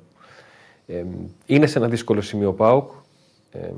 Είναι η ώρα που έχω την εντύπωση ότι αυτό που λέει συνέχεια ο Λουτσέσκου και το λένε και οι παίκτες του πολλές φορές, αυτό το game by game, το παιχνίδι το παιχνίδι, είναι η καλύτερη στιγμή να αποδείξουν ότι όντως συμβαίνει. Και το λέω αυτό γιατί το να αφήσεις πίσω σου μια νίκη. Κάτι ακούγεται. Από πού ακούγεται. Δεν ξέρω. Δεν ακούω κάτι. Όχι. Ακούς φωνές, Ακούς φωνές. Συγγνώμη, Άντωνη. Όχι, δεν άκουσα. Έλεγα λοιπόν ότι πού να περνάνε τα παιχνίδια. Όταν λες ότι πηγαίνεις παιχνίδι με παιχνίδι, μετά από νίκη μπορείς να το εφαρμόσεις. Μετά από ήττα, την ήττα συνήθως την κουβαλάς πιο πολύ από ότι τη νίκη. Το στραβό αποτέλεσμα. Γιατί σε πιέζει, σου δημιουργεί άλλες καταστάσεις. Εννοείται. Γι' αυτό και είναι το παιχνιδωριακό. Αν προσθεθεί στον ΠΑΟΚ μετά από δύο ανεπιτυχή αποτελέσματα, ένα τρίτο που αλλάζει τις βαθμολογικές ισορροπίες και από εκεί που τον έχει πρώτο τον κάνει να κυνηγάει, είναι θέμα. Γιατί έτσι πως είναι το πρόγραμμα. Και το πιο πιθανό, ακόμα και η μισοπαλία, Αντώνη, είναι να πέσεις. Θα πέσει αυτό. Ναι, γι' αυτό λέω ότι μόνο η νίκη θα είναι έκπληξη αν ο ΠΑΟΚ δεν κερδίσει και μείνει στην κορυφή. Mm-hmm. Το θέμα είναι ότι όπως διαμορφώθηκαν τα πράγματα, τι θα κάνει ο Λουτσέσκου. Δηλαδή, πήγαινε τώρα με ένα rotation εκτενές μεταξύ δύο απαιτητικών αγώνων. Και εγώ, τώρα, χωρίς να το λέω βάσει ρεπορτάζ, ναι, έχω την εντύπωση ότι ο Λουτσέσκου είχε στο μυαλό του σε ένα βαθμό, αν μπορώ να το πω έτσι, ως πακέτο αυτά τα 4 μάτς. Και είχε προετοιμαστεί για το ενδεχόμενο, ενώ στα δύο πρώτα μάτς με ΑΕΚ και Παναθηναϊκό, να έχει χρησιμοποιήσει συνολικά 19 διαφορετικούς παίκτες ως βασικούς. Ναι. 19 παίκτες διαφορετικούς βασικούς. 11 στο πρώτο. 2-11 στην ουσία. Και διαφορετικούς 8 στο δεύτερο. Ναι. Ότι σε αυτά τα δύο παιχνίδια, με τον Ολυμπιακό στην Τούμπα και με τον Παναθηναϊκό στη Λεωφόρο, αυτός ο αριθμός θα πέσει γύρω στο 14. 4 με 15. Λογικό μου ακούγεται. Και πολύ λέω 15. Λογικό μου ακούγεται γιατί. Δηλαδή, έχω την εντύπωση να δω μια δεκάδα την Κυριακή και κατά 8-9-11 αυτή την δεκάδα την Δετάρτη. Γιατί δεν μπορεί να βγει αυτό το πολύ εκτενές rotation σε τόσο απαιτητικά παιχνίδια. Όχι. Μπορεί να βγει. Μα, δηλαδή με την πιο κάτω ταχύτητα. Μάκη μου, αυτό που είχα πει εγώ το ότι αξίζει το διπλό του Παναθηναϊκού στο 3,80. Γι' αυτό το είχες πει. Το είχα πει γιατί ο Παναθηναϊκός είχε κάνει το rotation στις ΣΕΡΕΣ. Στις ΣΕΡΕΣ και ο ΠΑΟΚ πήγαινε με rotation στο κυπέλλο. Μπορεί να έχασε στις ΣΕΡΕΣ 2-0. Τι έκανε. Λέω. Έχασε στις ΣΕΡΕΣ 2-0. Άσε, έχω τον Μπακασέτα τώρα γι' αυτό δεν σε. Αχτίσω. Δύο αγωνιστικές. Βγήκανε τώρα. Μισό λεπτάκι να τα ανοίξω, παιδιά, γι' αυτό προσπαθώ τόση ώρα. Οπότε και ο Τάισον λίγα. Ένα λεπτάκι να τα δούμε αναλυτικά. Βγήκαν οι ποινές.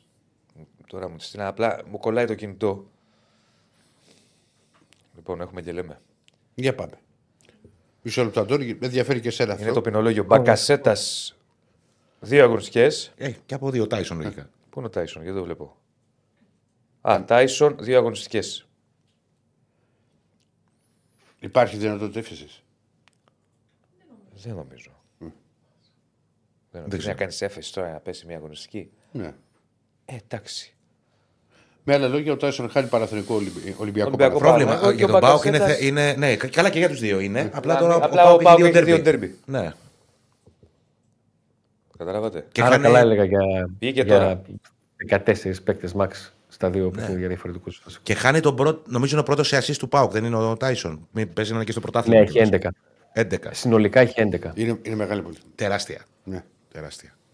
Έχει βέβαια παίκτες ο Πάοκ στα φτερά της επίθεσης, αλλά. Είναι μια μονάδα, ρε φίλε, σοβαρή τώρα, δεν είναι. Τι το συζητάς. Ναι. Το γλίτωσες, τον Τάισον. Έφυγε ο πρώτος κόπελος. Ούτως ή άλλως θα απουσίαζε με τον Ολυμπιακό. Ναι, καλά, ναι. Σωστά κι αυτό. Άρα ανακεφαλαιώνουμε, παιδιά, βγήκε πριν από λίγο, γι' αυτό με είδατε και ήμουν στο κινητό. Και Μπακασέτας και Τάισον διαγωνιστικές για τα όσα έγιναν στην Τούμπα. Αναμενόμενο νομίζω. Λογικά θα έχουν. Ο διαιτητής θα αιτιολόγησε την αποβολή τους με τον ίδιο τρόπο. Είχε γράψει ο διαιτητής απόθεση στο φιλοαγώνα. Το ζητούμενο, το θέμα ήταν πώς η Πειθαρχική Επιτροπή θα μετέφραζε εντός εισαγωγικών τη λέξη απόθεση. Αναμενόμενο νομίζω. 1-3, το πήγαν στη μέση. Πάτε διαγωνιστικές, κύριοι, να ηρεμήσετε. Εντάξει, έτσι είναι αυτά. Συμβαίνουν αυτά. Ναι. Γιατί αν είχαν μία θα ξαναπέζαν μεταξύ τους, δηλαδή. Θα ξεκινούσε τον τέρμπι από τη χειραψία στην Τσέντρα. Όχι, εντάξει, αυτά τώρα. Καταλαβαίνω πώς το λέω. Ναι. Γιατί είχε τρελαθεί τόσο ο Τάισον και μου το είπε. Το πέναλτι. Ότι ήταν από το πέναλτι. Μου το είπε ο Κροατής. Είχαν από πριν. Αφού το είπα, δεν το είπα και εγώ. Το πέναλτι. Το πεις μετά. Την ώρα που είχαμε κάνει εκεί την κουβέντα. Λέω και άλλα γιατί μανούριασε τόσο. Εντάξει, του είχε κάνει φάλα. Πεναλτάρα ήταν βέβαια για να τα λέμε όλα, αλλά εντάξει, κάθε παίχτη τώρα δεν ήταν. Κοίτα, φίλε, είναι αυτό που λέω από την αντίδραση του Μπακασέτα στο πέναλτι που ήταν υπερβολική. Που έπεσε. Ναι. Γι' αυτό εκνευριστήκε. Πουλή ήτανε. Ναι. Ποιο θα είναι το αποτέλεσμα του ντέρμπι Πάοκ Ολυμπιακός? Θα νικήσει ο Πάοκ, θα νικήσει ο Ολυμπιακός ισοπαλία. Έχουμε βάλει πόλ. Τι έγινε, και πάμε να δούμε τους 11 του Ραζβάν Λουτσέσκου. Πού είμαστε, τι λέει το πόλ μέχρι στιγμής? Δεν το έχω δει, θα το ανοίξω γιατί έψανα για τον Μπακασέτα. Για το πόλ. Αντώνη, για πες μας πώς εκτιμάς ότι θα παίξει. Λοιπόν, με κοτάσει κάτω δοκάρια, τον Σάσα στα δεξιά, τον Σοάρες στα αριστερά. Τον Κουλιαράκι και τον Κετζιόρα στο κέντρο της άμυνας μπροστά τους με Τέος Ντόεφ και με δεδομένη εντός αγικών και ελπίζουν στον Πάοκ παρουσία Κωνσταντέλια να είναι δηλαδή στο 100% στα αριστερά, τον Ντεσπότοφ δεξιά, τον Μούρκ στο 10 και τον Τόμας στην κορυφή. Νομίζω ότι μετά από τη σκέψη του Λουτσέσκου να επαναφέρει για πρώτη φορά μετά πάρα πολύ καιρό σε παιχνίδι στην Ελλάδα και τον Ντεσπότοφ και τον Ζίβκοβιτς στην ενδεκάδα, δεν του βγήκε. Όποιος ήταν αριστερά δεν μπόρεσε να κάνει πράγματα. Ειδικά ο Ντεσπότοφ που είναι και από τους πλέον φορμαρισμένους παίκτες του ΠΑΟΚ, έπαιξε στα αριστερά και χάθηκε. Στα δεξιά, βέβαια, όταν μπήκε, δημιουργήθηκαν και προάλλα προβλήματα σε αμυντικό επίπεδο για τον ΠΑΟΚ. Οπότε με βάση αυτή τη σκέψη νομίζω ότι ο Ντεσπότοφ θα ξεκινήσει από τα δεξιά, ο Κωνσταντέλιας σαν αριστερά, θα έχει τον Μούρκ στο 10 και τον Τόμας κορύφη. Πάντως έχουν στείλει αρκετά μηνύματα, Αντώνη μου, που ρωτάνε γιατί να μην είναι ο Μπάμπα στο αρχικό σχήμα.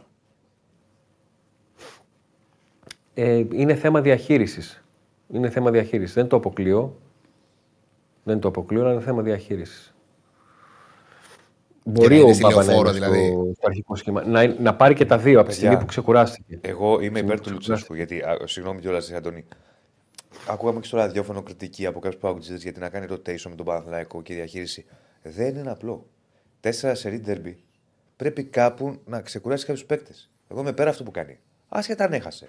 Μπορεί να βάζει το δοκάριο ο Μεϊτές στο τέλος. Ναι, ρε παιδί μου, αλλά σου λέει και ο άλλος ότι παίζεις αυτά τα ντέρμπι και έχεις μετά την ευκαιρία να κάνεις μετά το rotation. Δηλαδή τώρα και η μπάλα μπορεί να κρίνει ότι θα κρυφτεί κάτι. Έχεις σε δύο εβδομάδες. Δεν είναι εύκολο να παίξεις 4 παιδιά. Υπάρχουν παίχτες. Όχι απλά παιδιά. Ντέρμπι. Ας πω κάτι. Ναι. Υπάρχουν θέσεις. Δεν ξέρω αν συμφωνεί και ο Αντώνης, φαντάζομαι θα συμφωνεί, που είναι μεγάλη διαφορά του πρώτου από το δεύτερο. Δηλαδή η διαφορά του Μπάμπα από το Σοάρες είναι μεγάλη.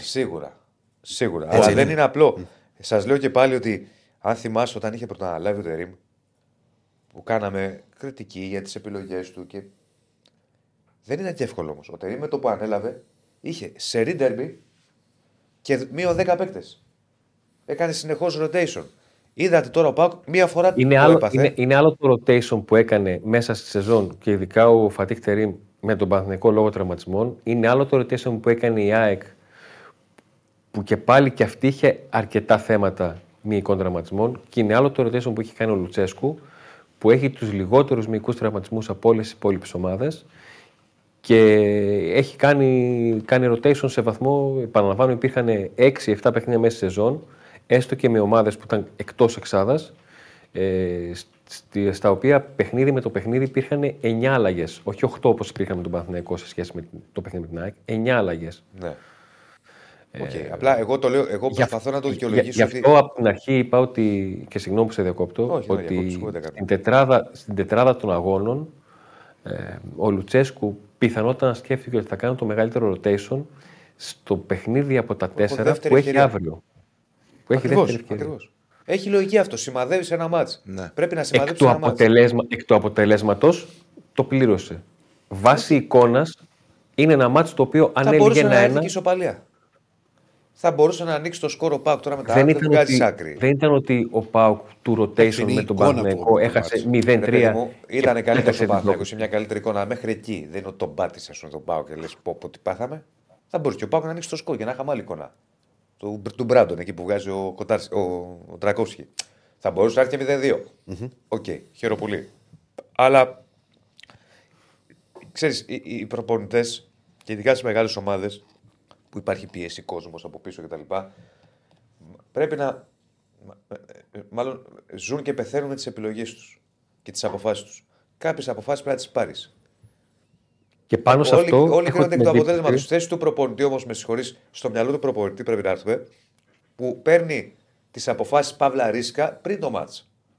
Γιατί κάποιος να τις πάρει. Δεν τις πάρει ούτε ο Αντώνης, ούτε ο Διονύσης, ούτε ο Άκης, ούτε ο Ηρακλής. Θα τις πάρει ο Λουτσέσκου, ο Τερίμ, ο Μεντιλίμπαρ, ο Αλμέιδα κτλ. Έτσι. Ναι. Κάποια βγαίνουν, έχω κάποια για να το κλείσω το θέμα, πάνω σε αυτό που είπες ότι οι προπονητές επιλέγουν να ζήσουν να πεθάνουν με ένα σχηματισμό ή με το τίποτε. Έχω την εντύπωση ότι αν 10 φορές ξεκινούσε το μάτσο με τον Παναθηναϊκό, τις 9 αυτή την 11 θα κατέβαζε. Ναι. Και εγώ το πιστεύω. Δεν είναι κάτι το οποίο νιώθεις ή έχεις την αίσθηση ότι το μετάνιωσε, ότι εκεί θα πήγαινε. Παράδειγμα. Και του έκανε και ζημιά η ιστορία με τον Κωνσταντέλια. Ναι, εδώ έκανε rotation ο Τερίμ. Αλλά ο Τερίμ το έκανε με τον Πανσεραϊκό. Για να έχει ξεκούραση στους παίκτες με τον ΠΑΟΚ. Είχε όμως μάτς με τον Πανσεραϊκό. Ο Λουτσέσκου. Δεν το λέω για να το δικαιολογήσω. Δεν έχει τέτοιο παιχνίδι. Τα γεγονότα καταγράφουμε. Έτσι ώστε ο καθένας να πει. Δεν είναι απλό τώρα σε ντέρμπι πρωταθλήματος όταν οι αποστάσεις είναι στον ένα βαθμό να κάνεις rotation και να μην κάνεις ένα μάτς κυπέλλου που έχεις και ρεβάνς. Υπάρχει και η άλλη πλευρά που πολλοί μου είπαν ότι Αντώνη, ξέρεις, δεν με ενδιαφέρει αυτό που μου λες για rotation και τέτοια. Έχει φτάσει Φεβρουάριος. Ο ΠΑΟΚ θα πρέπει να έχει 11-12 παίκτες που να μπορούν να βγάλουν 3 και 4 παίκτες συνεχόμενα. Θα πεις αυτούς τους άλλους. Παίζουν και άλλοι. Δεν παίζει μόνο ο ΠΑΟΚ. Κατάλαβες η ΑΕΚ ο Παναθηναϊκός. Παίζει και ο αντίπαλος. Και αν ο αντίπαλος είναι καλός, είναι αυτό. Δεν είναι. Ντέρμπι είναι. Τι θα κάνουμε τώρα, δηλαδή. Ναι. Εντάξει. Τέλος πάντων. Οκ. Τι που είχαμε μείνει. Να πω μην το ξεχάσω στο φίλο το. Τον Τάκη, όχι, δεν έβγαλε φωτογραφία με τον Τέταρη. Α, ήταν ο Τέταρης στο γήπεδο, ναι. Και ο Προτάσο. Λέω κι εγώ. Τι λέμε τώρα.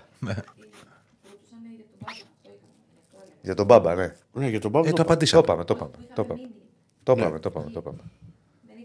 Ο Τέταρη είχα πει μένω. Εντάξει.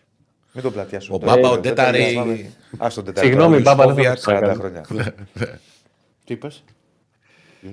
Α, τον Τέταρη λέω πριν 40 χρόνια τώρα. Πεκτάρα ήταν, να μην το πλατιάσουμε. Πεκτάρα ήταν ξέρω. Και ο Καραγκιόζης που σας πήρε το πρωτάθλημα. Τότε και στο Ρέντι και... Κοιμήθηκε ο Θεός εκεί το μάτι. Κοιμήθηκε ο Θεός, ξεκινήθηκε. Αντώνη μου, έχουμε κάτι άλλο. Και απλά κάτι ρεπορταζιακό που δεν αφορά το αγωνιστικό, απλά επειδή μου ήρθε τώρα ένα μήνυμα. Ναι. Ότι σύμφωνα με την επίσημη αναφορά της αστυνομίας στο παιχνίδι ανάμεσα στον ΠΑΟΚ με τον Παναθηναϊκό, η αστυνομία προχώρησε 450 ελέγχους στα αυτοπροσωπείας χωρίς να βρεθεί παράβαση. Νομοταγής 4. Νομοταγής 4. Πρόσεχε να πούμε αυτό το πράγμα μόνο. Και δεν το λέω για τον ΠΑΟΚ. θα μπλέξουμε άσχημα με αυτόν τον νόμο. Είναι καλό να είναι νόμοι αυστηροί, αλλά εδώ έχουμε φτάσει σε λίγο. Προφανώς καταλαβαίνω ότι για να αναφέρει η αστυνομία ότι έγιναν πάνω από 450 έλεγχοι ταυτοπροσωπείας, έγιναν δειγματοληπτικά. Δηλαδή δεν έγιναν. Ναι, σίγουρα. 18.008 έλεγχοι. Ναι. Εσύ γιατί λες ότι θα μπλέξουμε με τον νόμο? Θα σας πω ότι πιστεύω. Θα μπλέξουμε και πρέπει να την κάνουμε αυτή την κουβέντα κάποια στιγμή με κάποιον υπεύθυνο. Έχουν αυστηροποιηθεί ποινές πάρα πολύ. Έχουμε φτάσει όμως σε ένα επίπεδο ψιλοπαράνοιας. Δηλαδή πέφτει, αν θυμάστε, αιχμηρό αντικείμενο, κλείνει το γήπεδο. Οτιδήποτε αντικείμενο και να πέσει, σου λέει θα κλείσει το γήπεδο. Η ΑΕΚ δεν έφαγε στο μπάσκετ. Την πήρατε πίσω, νομίζω. Τιμωρία. Έφαγε ΑΕΚ τιμωρία στο μπάσκετ για ένα μπουκάλι. Το πήρα πίσω, αλλά στην πρώτη αυτή έφαγε τιμωρία. Δεν το λέω. Προχθές πάει να εκτελέσει ο Μαντσίνα ακόμα, πέφτει μπουκάλι. Στην Τούμπα. Τι θέλω να πω, δεν λέω εγώ να πέφτουν μπουκάλια. Προφανώς. Αλλά αν κλείνουμε τις έδρες επειδή έπεσε ένα μπουκάλι. Ξαναλέω, δεν το επικροτώ, δεν το ξεπλένω. Θα μπλέξουμε άσχημα. Τι σημαίνει θα μπλέξουμε άσχημα? Θα κλείνουν όλες οι έδρες. Ωραία, ας κλείσουν. Δεν το έχω δει αυτό πουθενά στην Ευρώπη. Δεν έχεις δει να ποτέ και μπουκάλια σε αυτό το βαθμό. Ή βρίσκουν έναν τρόπο. Ας πούμε, πάρει στη Γαλλία με το δίχτυ.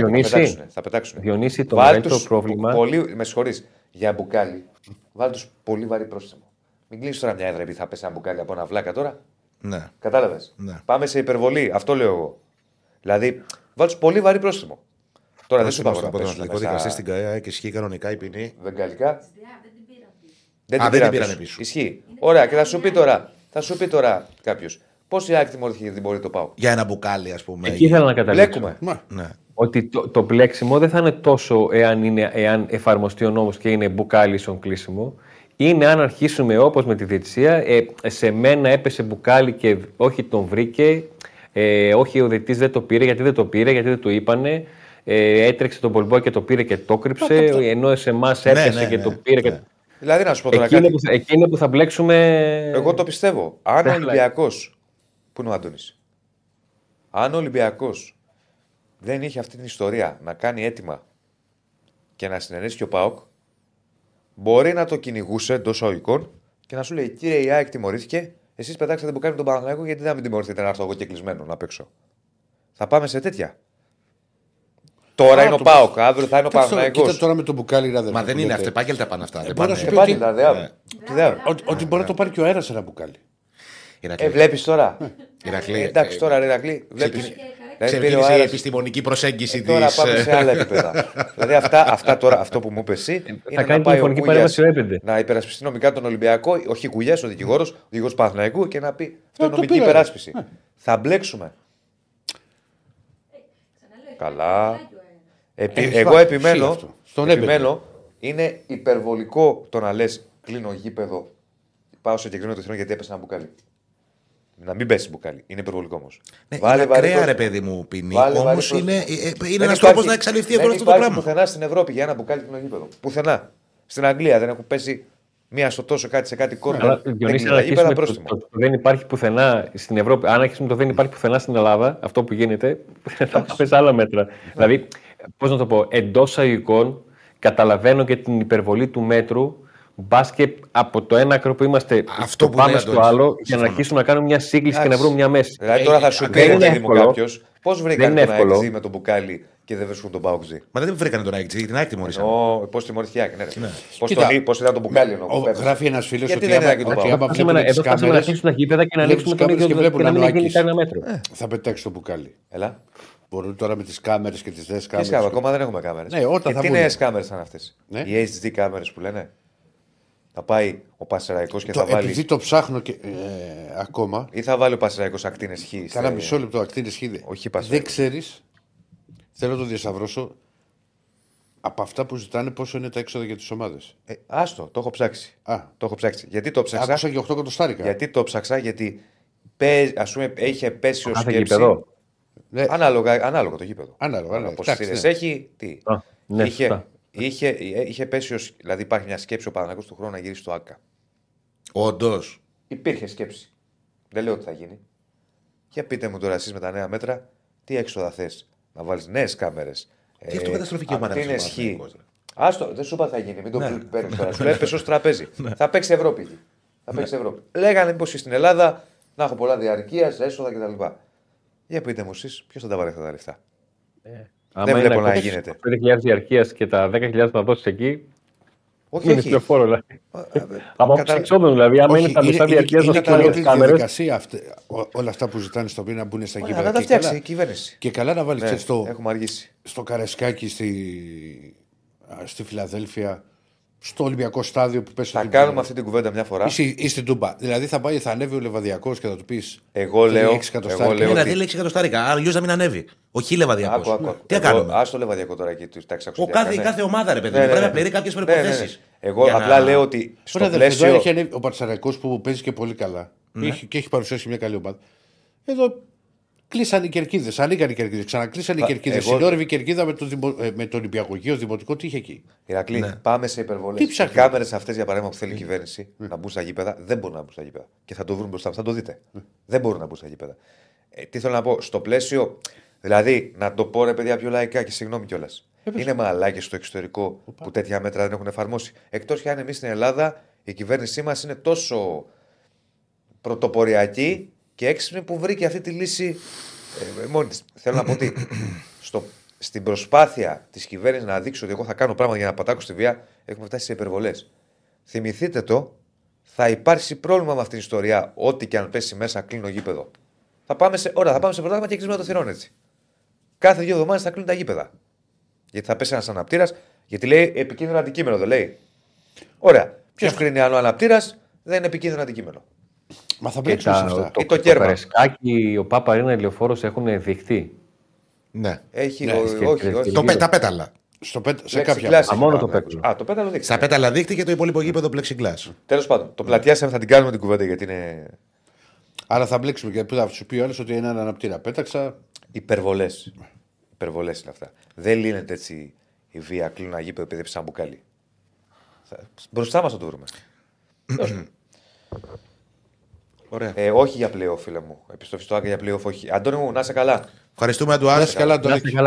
Επειδή πλατιάσαμε, πάμε να φορτσάρουμε λίγο για να βγάλουμε και γραμμές. Οι γραμμές, αν θέλεις, κύριε Στέφανε. Πάμε στην ΑΕΚ και κάνουμε διάλειμμα. Να κάνουμε και 2 τζουρίτσες.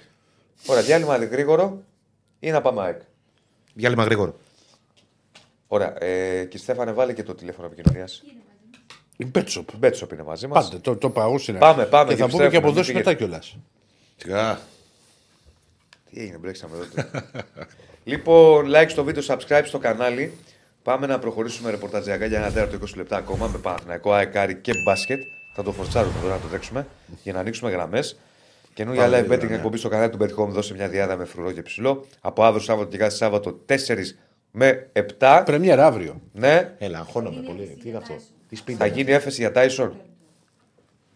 Κάτσε να δούμε και Παναθηναϊκός θα κάνει έφεση. Αφού κάνει ο Πάκος θα κάνει Παναθηναϊκός. Ναι, μα γιατί να μην μπορούσε να κάνει έφεση. Μπορεί, δεν κατάλαβα που το είπατε πριν. Μπορεί, αλλά πίστευα ότι δεν θα κάνει. Θα κάνουν, οκ. Γιατί να μην κάνουν τόσο τιμή είναι. Να μην συναντήσουν τα παιδιά. Αφού κάνει ο Πάοκ, τότε θα κάνει και ο Παναθηναϊκός. Το θεωρώ δεδομένο. Πάμε στο καμάρι του Βυζαντίου για να τα πούμε όλα μαζί στο Παναθηναϊκό μετά. Πάμε. Άντε να ανέβεις λίγο. Καταρχήν, επί του πιεστηρίου, μόλις ανακοινώθηκε το εξής. Η ΠαΕΑ ανακοινώνει ότι αποδέχτηκε με χαρά την πρόσκληση του Απόλλωνα Λεμεσού για τη διεξαγωγή φιλικού αγώνα στο πλαίσιο των εορτασμών για τη συμπλήρωση των 70 χρόνων του Κυπριακού Συλλόγου. Το παιχνίδι θα γίνει στην Τετάρτη 20 Μαρτίου στο Αλφα Μέγκα Stadium της Λεμεσού. Είδες, δεν είπα stadium, γιατί έτσι εγώ τα διαβάζω όπως τα ξέρεις. Αυτό το γράφει. Ναι, για να μην κάνω λάθος μετά από να το γράψω. Ωραία, από όλο Λεμεσού κλείνει 70 χρόνια. Δεν το ήξερα. Θυμίζεις λίγο το. Έχετε δει ένα. Και πάμε στην ΑΕΚ. Πλατιάσεις. Το Αλέξης Τσίπρας International. Που είναι πάροντι στο Twitter. Ναι. Που τον πειράζουν για τα αγγλικά του. Και μετά παρασύρεται και μιλάει στα ελληνικά με προφορά. Αυτό είναι ο κανονικός Τσίπρας. Δεν είναι ο... Ένα βίντεο που είχε γυρίσει από την Αμερική, αυτό δεν ήταν. Αυτός, όχι. Α, το είναι ο κανονικός Τσίπρας. Οκ, τώρα κατάλαβα τι. Όχι, αυτό το βίντεο που είδες είναι ο κανονικός Τσίπρας, το έχουμε ξαναπεί. Με το... που μιλούσε αγγλικά με προφορά αμερικάνικη και του μένε μετάξει στα ελληνικά και έλεγε με τον Ντόναλντ Τραμπ για τον Ντόναλντ Τραμπ, λέγοντα λίγα πράγματα. Του είχε μείνει. Ο Αλέξη Τσίπρας International Parody είναι ένας τρομερός λογαριασμός στο Twitter που τον πειράζουν για τα αγγλικά. Παράδειγμα, έχουν βάλει ένα zoom εδώ. Ναι. Και καλά ότι κάνει zoom και λέει I connect to patches with zoom and some pushed put me cat filter in the camera. Έχει τέτοια. Καταλαβες. He will eat me the μεροκάματ. Θα μου φάει το μεροκάματο. Ο Κασελάκης. Δηλαδή έχει τέτοια. Λοιπόν, για πάμε στράκ.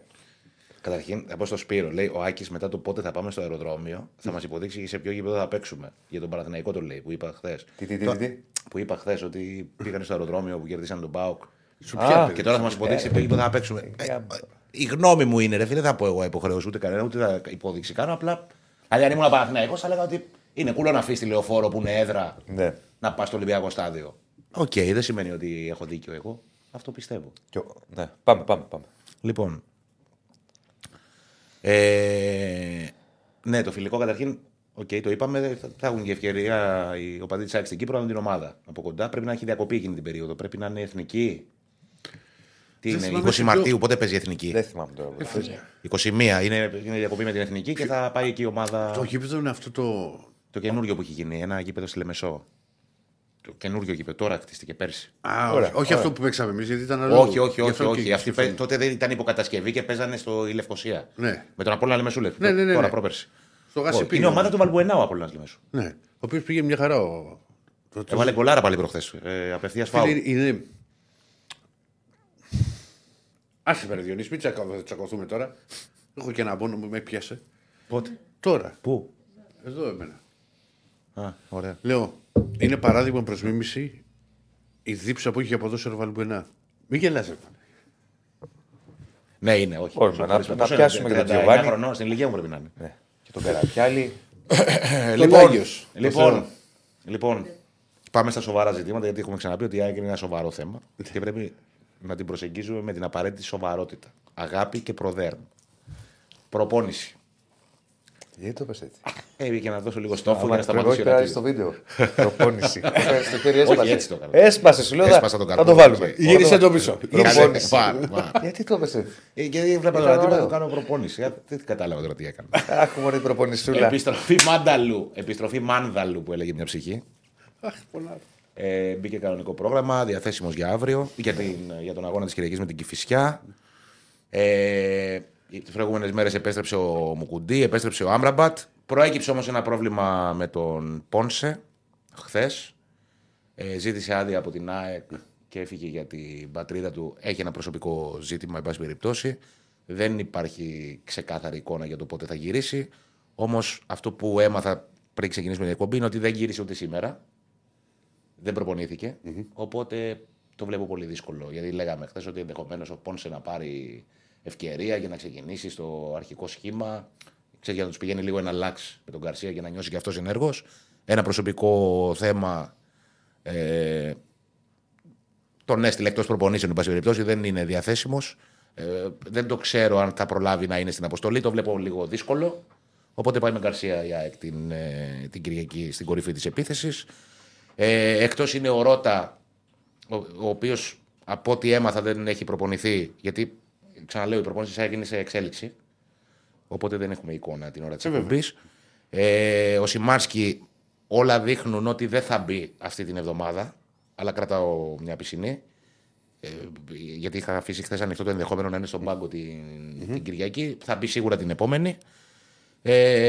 Ούτε ο Φερνάντες μπήκε μέχρι την ώρα που μιλάμε, τουλάχιστον με τα δεδομένα αυτά, ενδεχομένως να μπει, είναι καλά γενικά.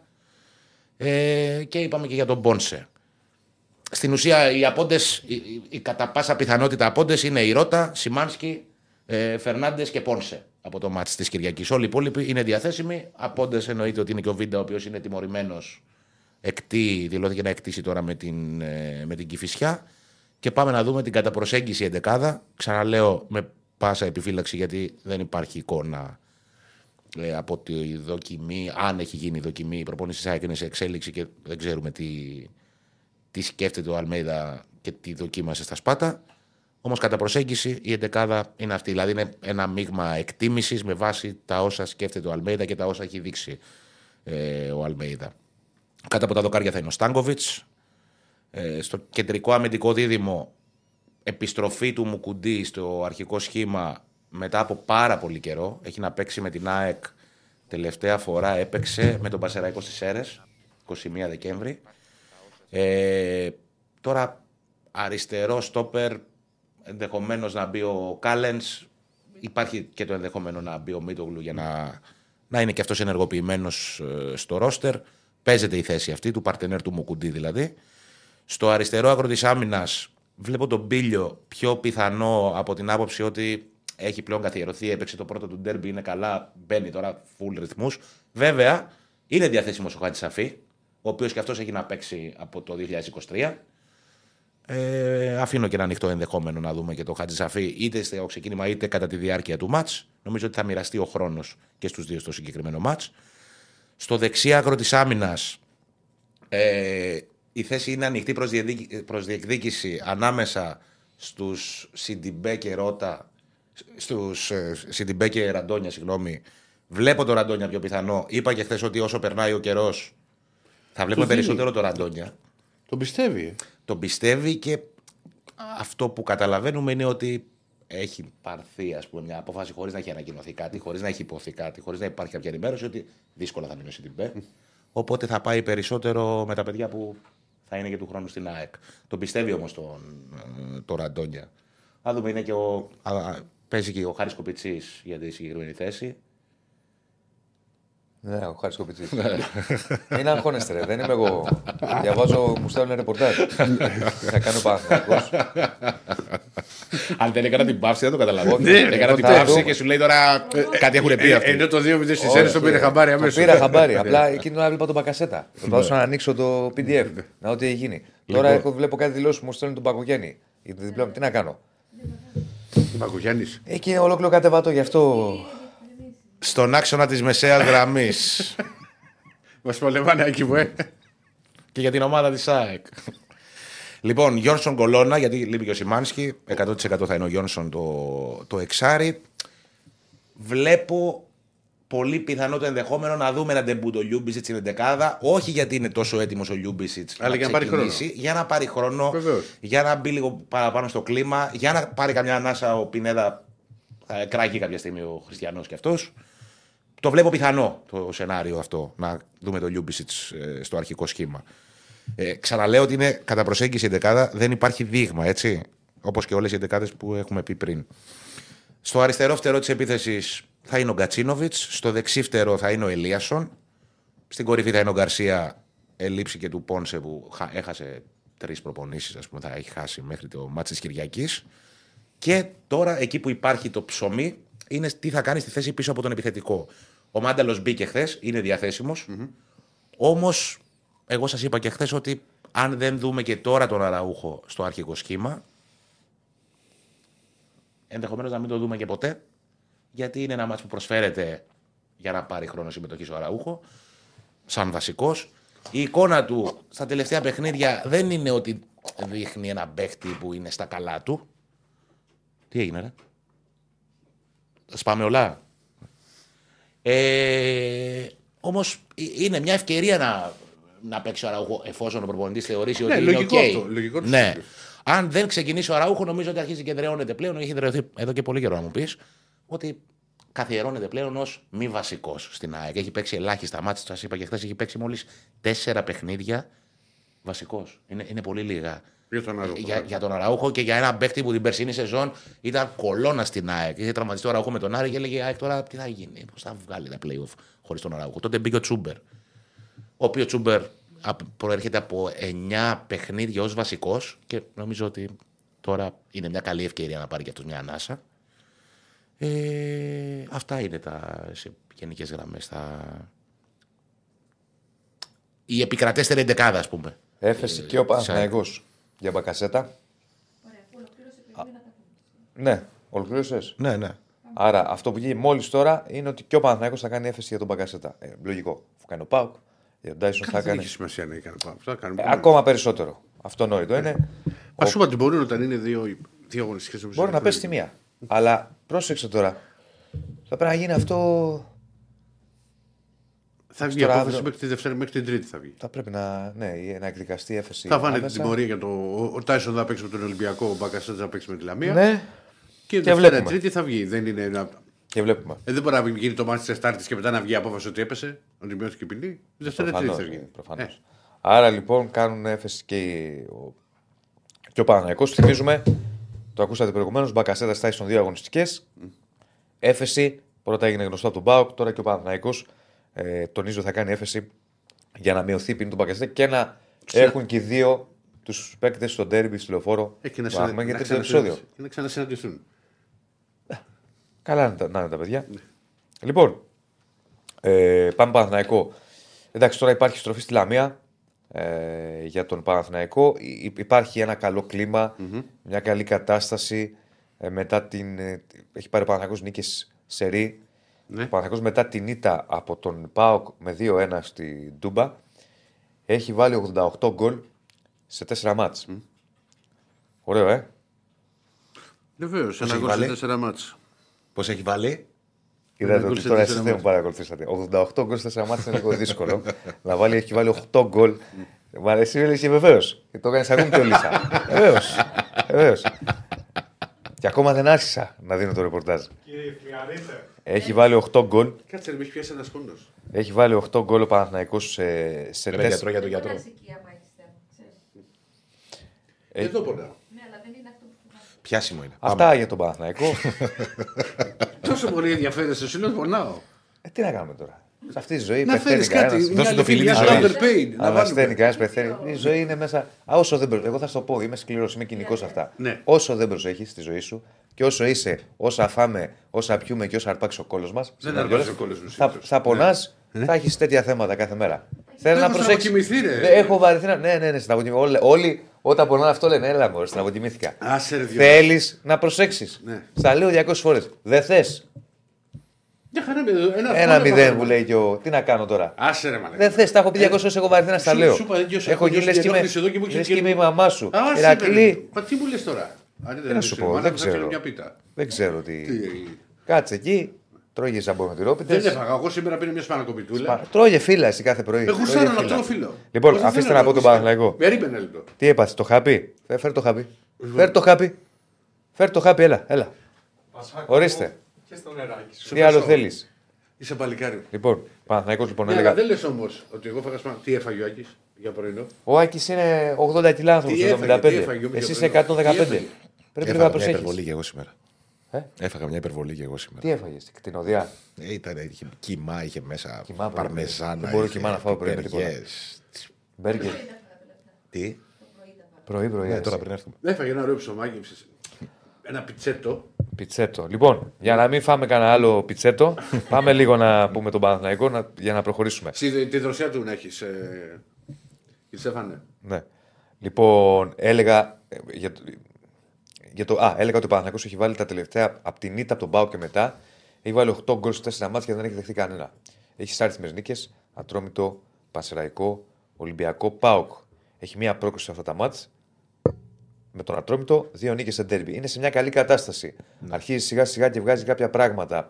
Μαθαίνει ο Τερίμ την ομάδα, μαθαίνουν οι παίκτες στον Τερίμ, περνάει κάποια πράγματα στο κομμάτι της τακτικής, στο κομμάτι της πίεσης, στο κομμάτι της έντασης. Είδαμε τον γκολ με τον ΠΑΟΚ, ας πούμε, το οποίο το αναλύσαμε και χθες.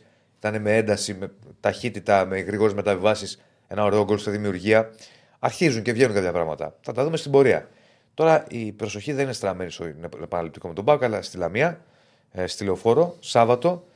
Μετά από καιρό θα δούμε κόσμο στη Λεωφόρο. Από τη στιγμή που άνοιξαν τα γήπεδα, εννοείται ότι το γήπεδο θα είναι γεμάτο, θα είναι κατάμεστο. Υπάρχει και ένα κλίμα καλό, όπως είπαμε, και στον κόσμο του Παναθηναϊκού. Το είδαμε και με αυτούς τους 70-100 όπως ήταν. Που πήγαν να υποδεχτούν την ομάδα μετά την νίκη επί του ΠΑΟΚ στη Θεσσαλονίκη. Θα γεμίσει Λεωφόρος και είναι κάτι το οποίο έχει λείψει πολύ από όλους, προφανώς και από τους παίκτες. Και πρέπει να σου πω ότι ανυπομονεί και ο Τερίμ να δει γεμάτη Λεωφόρο. Το έχει πει πάρα πολλές φορές στην συνέντευξη τύπου.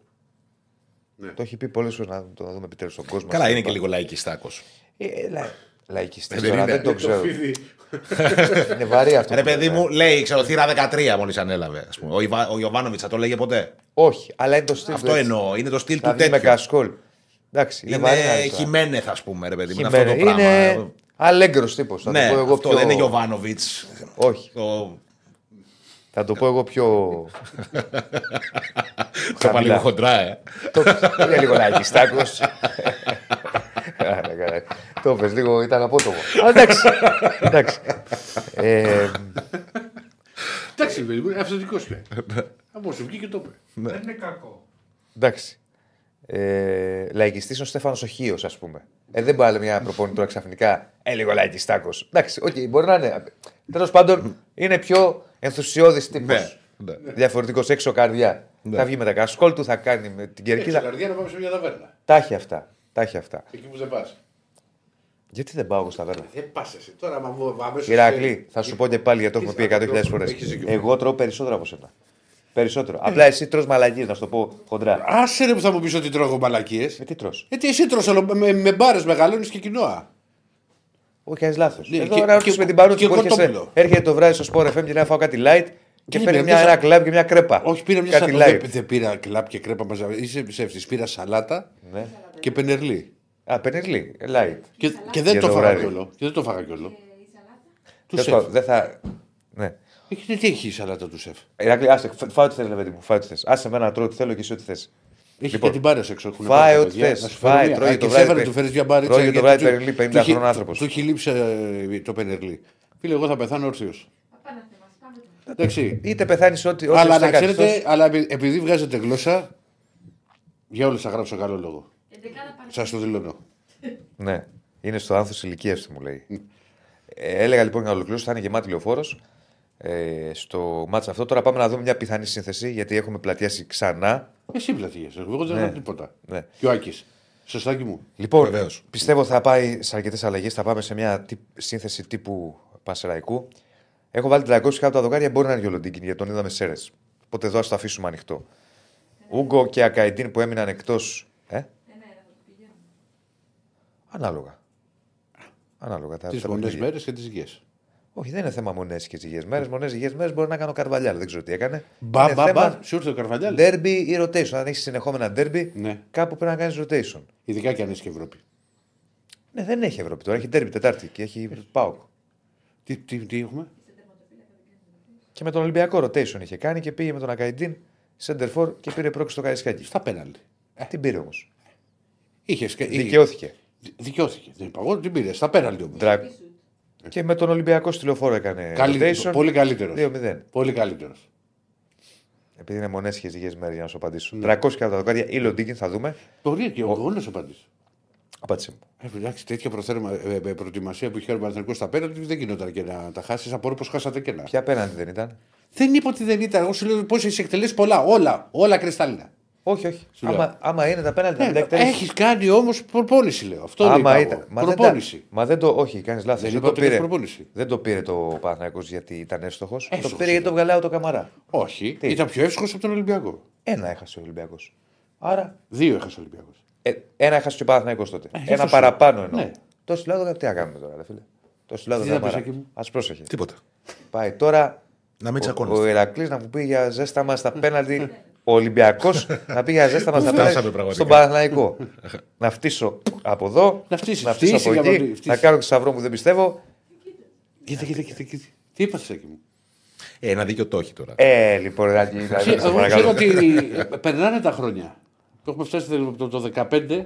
Τι έγινε. Κοντονίδες και ιστορίες έχουμε φτάσει 24. Τι σχέση έχει ο Κοντονίδης με τα πέναλτι. Σου λέω παίρνει ο Ολυμπιακός τα πέναλτι γι' αυτά.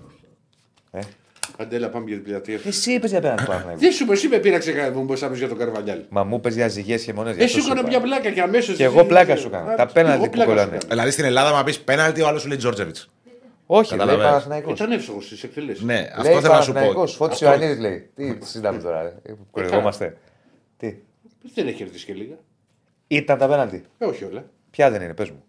Α, θα πάμε τώρα αυτή την κουβέντα. Όχι, δεν θα βγάλουμε γράμμες. Όχι, όταν λέμε κάτι να έχουμε. Να το επιχειρηματολογούμε. Αν δεν είναι, θα σου πω. Ποιο? Το Άβυλα, για μένα σου πω. Φέτος, άστο πέρυσι. Πάμε και πρόπερσι. Για μένα είναι δεν βγάλουμε άκρη. Ναι.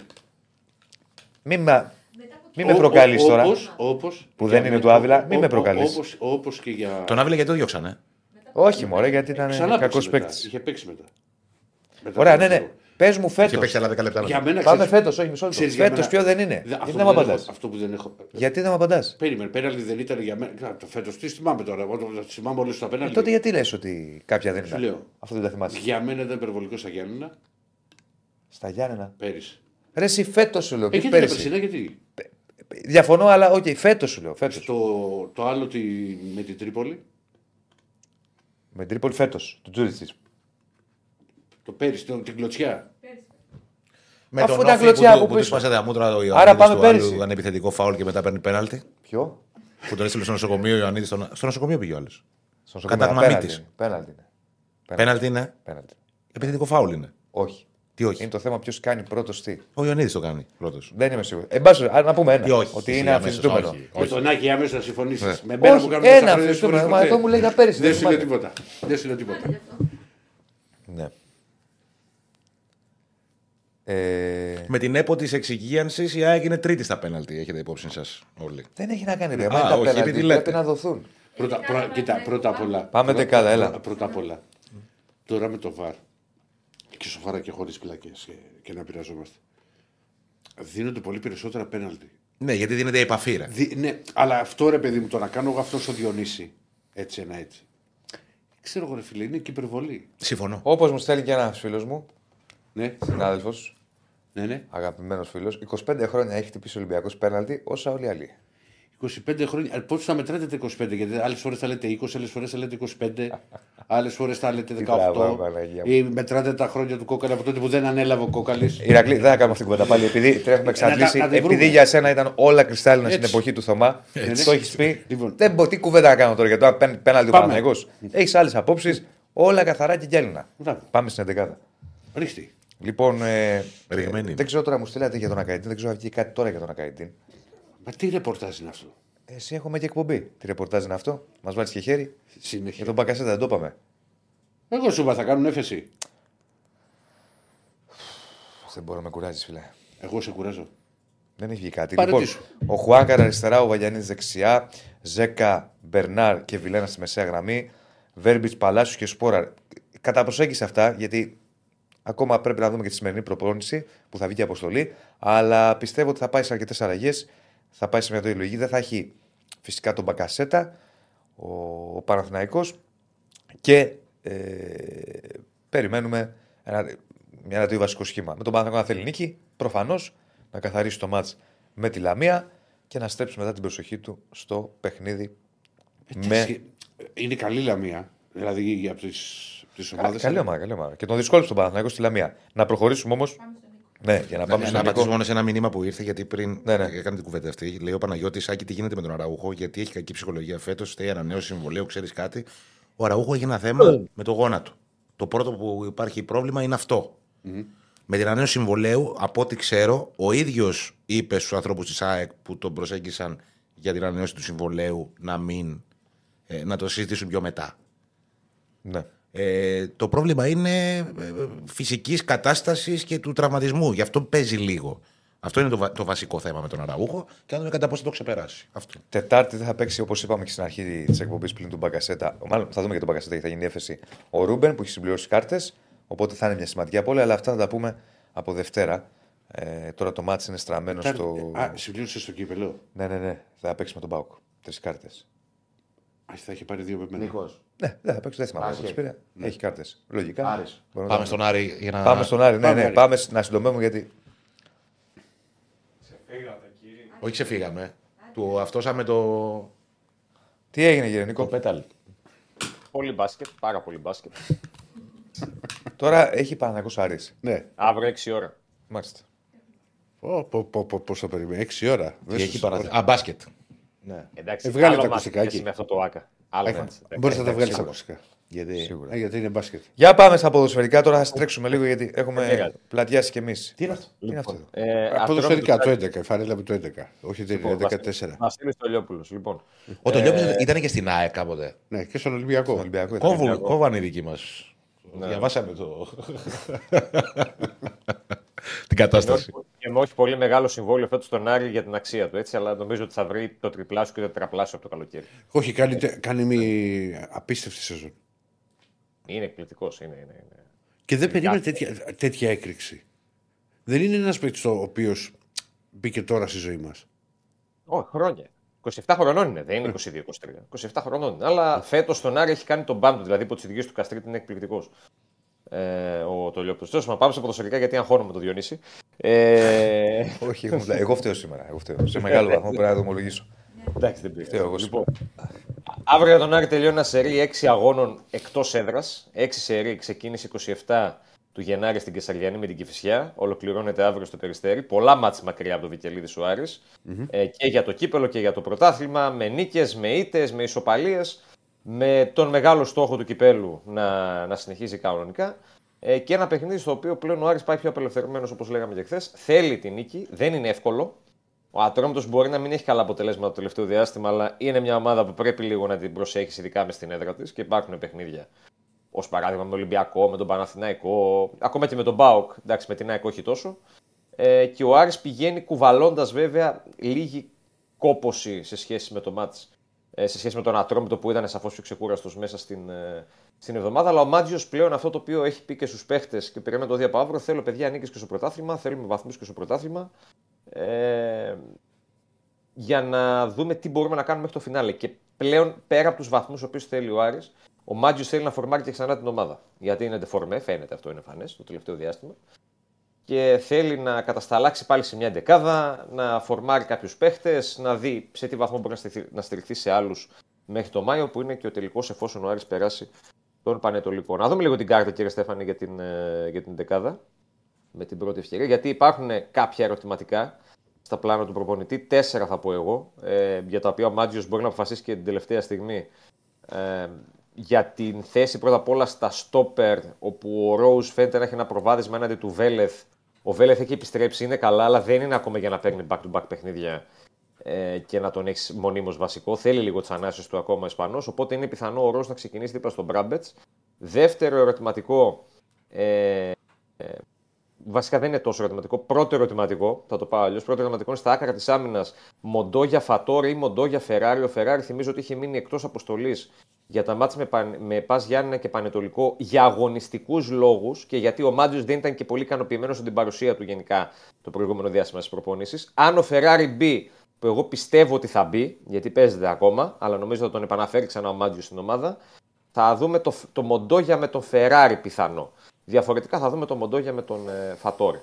Στην μεσαία γραμμή, Νταρίντα Βερστράτε, δεδομένη ο Μάτζιος έχει θεματάκια ακόμα με τους χαφ του, λείπει ο Ζου, λείπει ο Τζούρασεκ. Ερωτηματικό είναι αν θα κρατήσει το Μάνου Γκαρσία, όπως έχει κάνει ένα εκπληκτικό παιχνίδι στο Αγρίνιο, αλλά και αυτός ακόμα δεν είναι για να παίζει συνεχόμενα μάτς βασικός και μεγάλα διαστήματα. Οπότε μπορεί να μείνει έξω και να πάρει τη θέση του ένας Εκνοφετφατζίδη ή Ντουκουρέ, αλλά παίζει και του Μάνου Γκαρσία. Στα αριστερά της επίθεσης, ο Σαβέριος στα τελευταία 2 μάτς βασικός, αγωνίστηκε για αρκετά λεπτά, δεν ικανοποίησε το Μάτζιο, δεν αποκλείω να δώσει τον Μπένε την ευκαιρία να παίξει βασικός και σε αυτό το παιχνίδι πρωταθλήματος μετά το μάτς στα Γιάννηνα την προηγούμενη εβδομάδα. Και στην κορυφή της επίθεσης ο Μωρόν έχει ένα προβάδισμα, αλλά παίζει αρκετά και το Ανσαριφάρτ. Δηλαδή ο Μάτζιος το σκέφτεται να χρησιμοποιήσει και για τον να του δώσει λίγο ρυθμό με την ομάδα, για να τον ενεργοποιήσει, ρε παιδί μου, ξέρεις. Κοίτα, μπορεί να βγάλει ένα 60 λεπτό. Δηλαδή, εκτίμησε τον Σαριφάρντ αυτή τη στιγμή ότι ένα 60 λεπτό το έχει. Να τον ξεκινήσει και να βάλει τον Μωρόν στο. Καλά, γιατί να μην το έχει. Μια χαρά από αγωνιστικό ρυθμό ήταν ο Σαριφάρντ. Και στην Κύπρο έπαιζε. Και στο... Όχι βασικός βέβαια. Και με την εθνική. Όχι, αλλά θα σου πω, ήταν σε ομάδα, μετά πήγε στην εθνική, δεν ήταν απενεργοποιημένο. Το κομμάτι της προσαρμογής, γιατί ο Σαριφάρντ ενσωματώθηκε στην ομάδα το περασμένο Σάββατο στα Γιάννενα. Ως γνωστόν, όταν μια ομάδα έχει μάτσα ανά 3 μέρες, προπονήσεις ουσιαστικά δεν γίνονται. Δηλαδή, ένα χαλάρωμα θα γίνει, να κάνουμε λίγο μια προπόνηση έτσι. Δεν δουλεύεις τακτική, να μπει ο παίχτης στο σκεπτικό του προπονητή, να αρχίσει να μαθαίνει τους συμπαίκτες του. Αυτό είναι ίσως ένας ανασταλτικός παράγοντας για τον Ανσαριφάρντ. Και αυτό είναι που κάνει το Μάντζιο να το σκέφτεται λίγο ακόμα, αν θα τον βάλει ή αν θα διατηρήσει το Μωρόν στην κορυφή της επίθεσης. Ναι. Αυτά είναι τα πάνω κάτω δεδομένα με την 11. Το περιμένει ο Άρης αύριο να το πάρει. Θέλει να το πάρει για να κλείσει και ένα κύκλο πολύ δύσκολων αγώνων και με συνεχόμενα ταξίδια και να μπορέσει ο Μάντζιος από την άλλη εβδομάδα να δώσει λίγες ανάσες, αλλά και να δουλέψει λίγο παραπάνω, γιατί δεν είχε την ευκαιρία όλο αυτό το διάστημα να δουλέψει τακτικά, να κάνει κάποιες επαναλήψεις, κάποια πράγματα. Από την επόμενη εβδομάδα θα έχει την δυνατότητα. Να πω κάτι πριν πάμε, γιατί μου είπαν ότι θα πούμε, κάνουμε και προγνωστικά μαζί. Διαστόματος κ. Μπαλτάκου νωρίτερα σε κάποιες δηλώσεις που έκανε, τα γήπεδα που φαίνεται να προκρίνονται για τον τελικό είναι το Πανθεσσαλικό και το Παγκρίτιο. Αυτό το Παγκρίτιο δεν είχε θέματα. Εξετάζουμε, λέει, και άλλες επιλογές. Ποιος το είπε αυτό, ο Μπαλτάκος.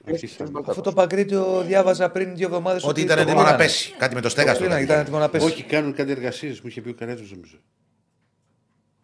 Έκανε κάποιες δηλώσεις εδώ πέρα σε ραδιόφωνο στη Θεσσαλονίκη και είπε ότι σκεφτόμαστε και το Παγκρίτιο και το Πανθεσσαλικό. Γιατί δεν πάνε στο Παπελοποννησιακό, δεν μπορώ να καταλάβω. Θα περιμένουν. Φιλέτο. Το έχουν φτιάξει. Παπελοποννησιακό υπάρχει στο κάδρο αν περάσει ο Πανετολικός. Επειδή είναι κοντά. Ναι. Το... ναι. Okay. Αυτό το οποίο είπε είναι ότι όταν τελειώσει και ο δεύτερος ημιτελικός, δηλαδή το Άρη με τον Πανετολικό, θα μιλήσουμε με τον Άρη. Θα έχουμε μιλήσει πρώτα, λέει, με τον πρώτο φιναλίστ. Θα μιλήσουμε, λέει, και με τον Άρη και θα αναλόγως θα αποφασίσουμε με στόχο να έχει και κόσμο. Ναι. Ο τελικός. Τώρα, εγώ αυτό δεν το πολύ πιστεύω γενικότερα, βέβαια, αλλά τέλος πάντων.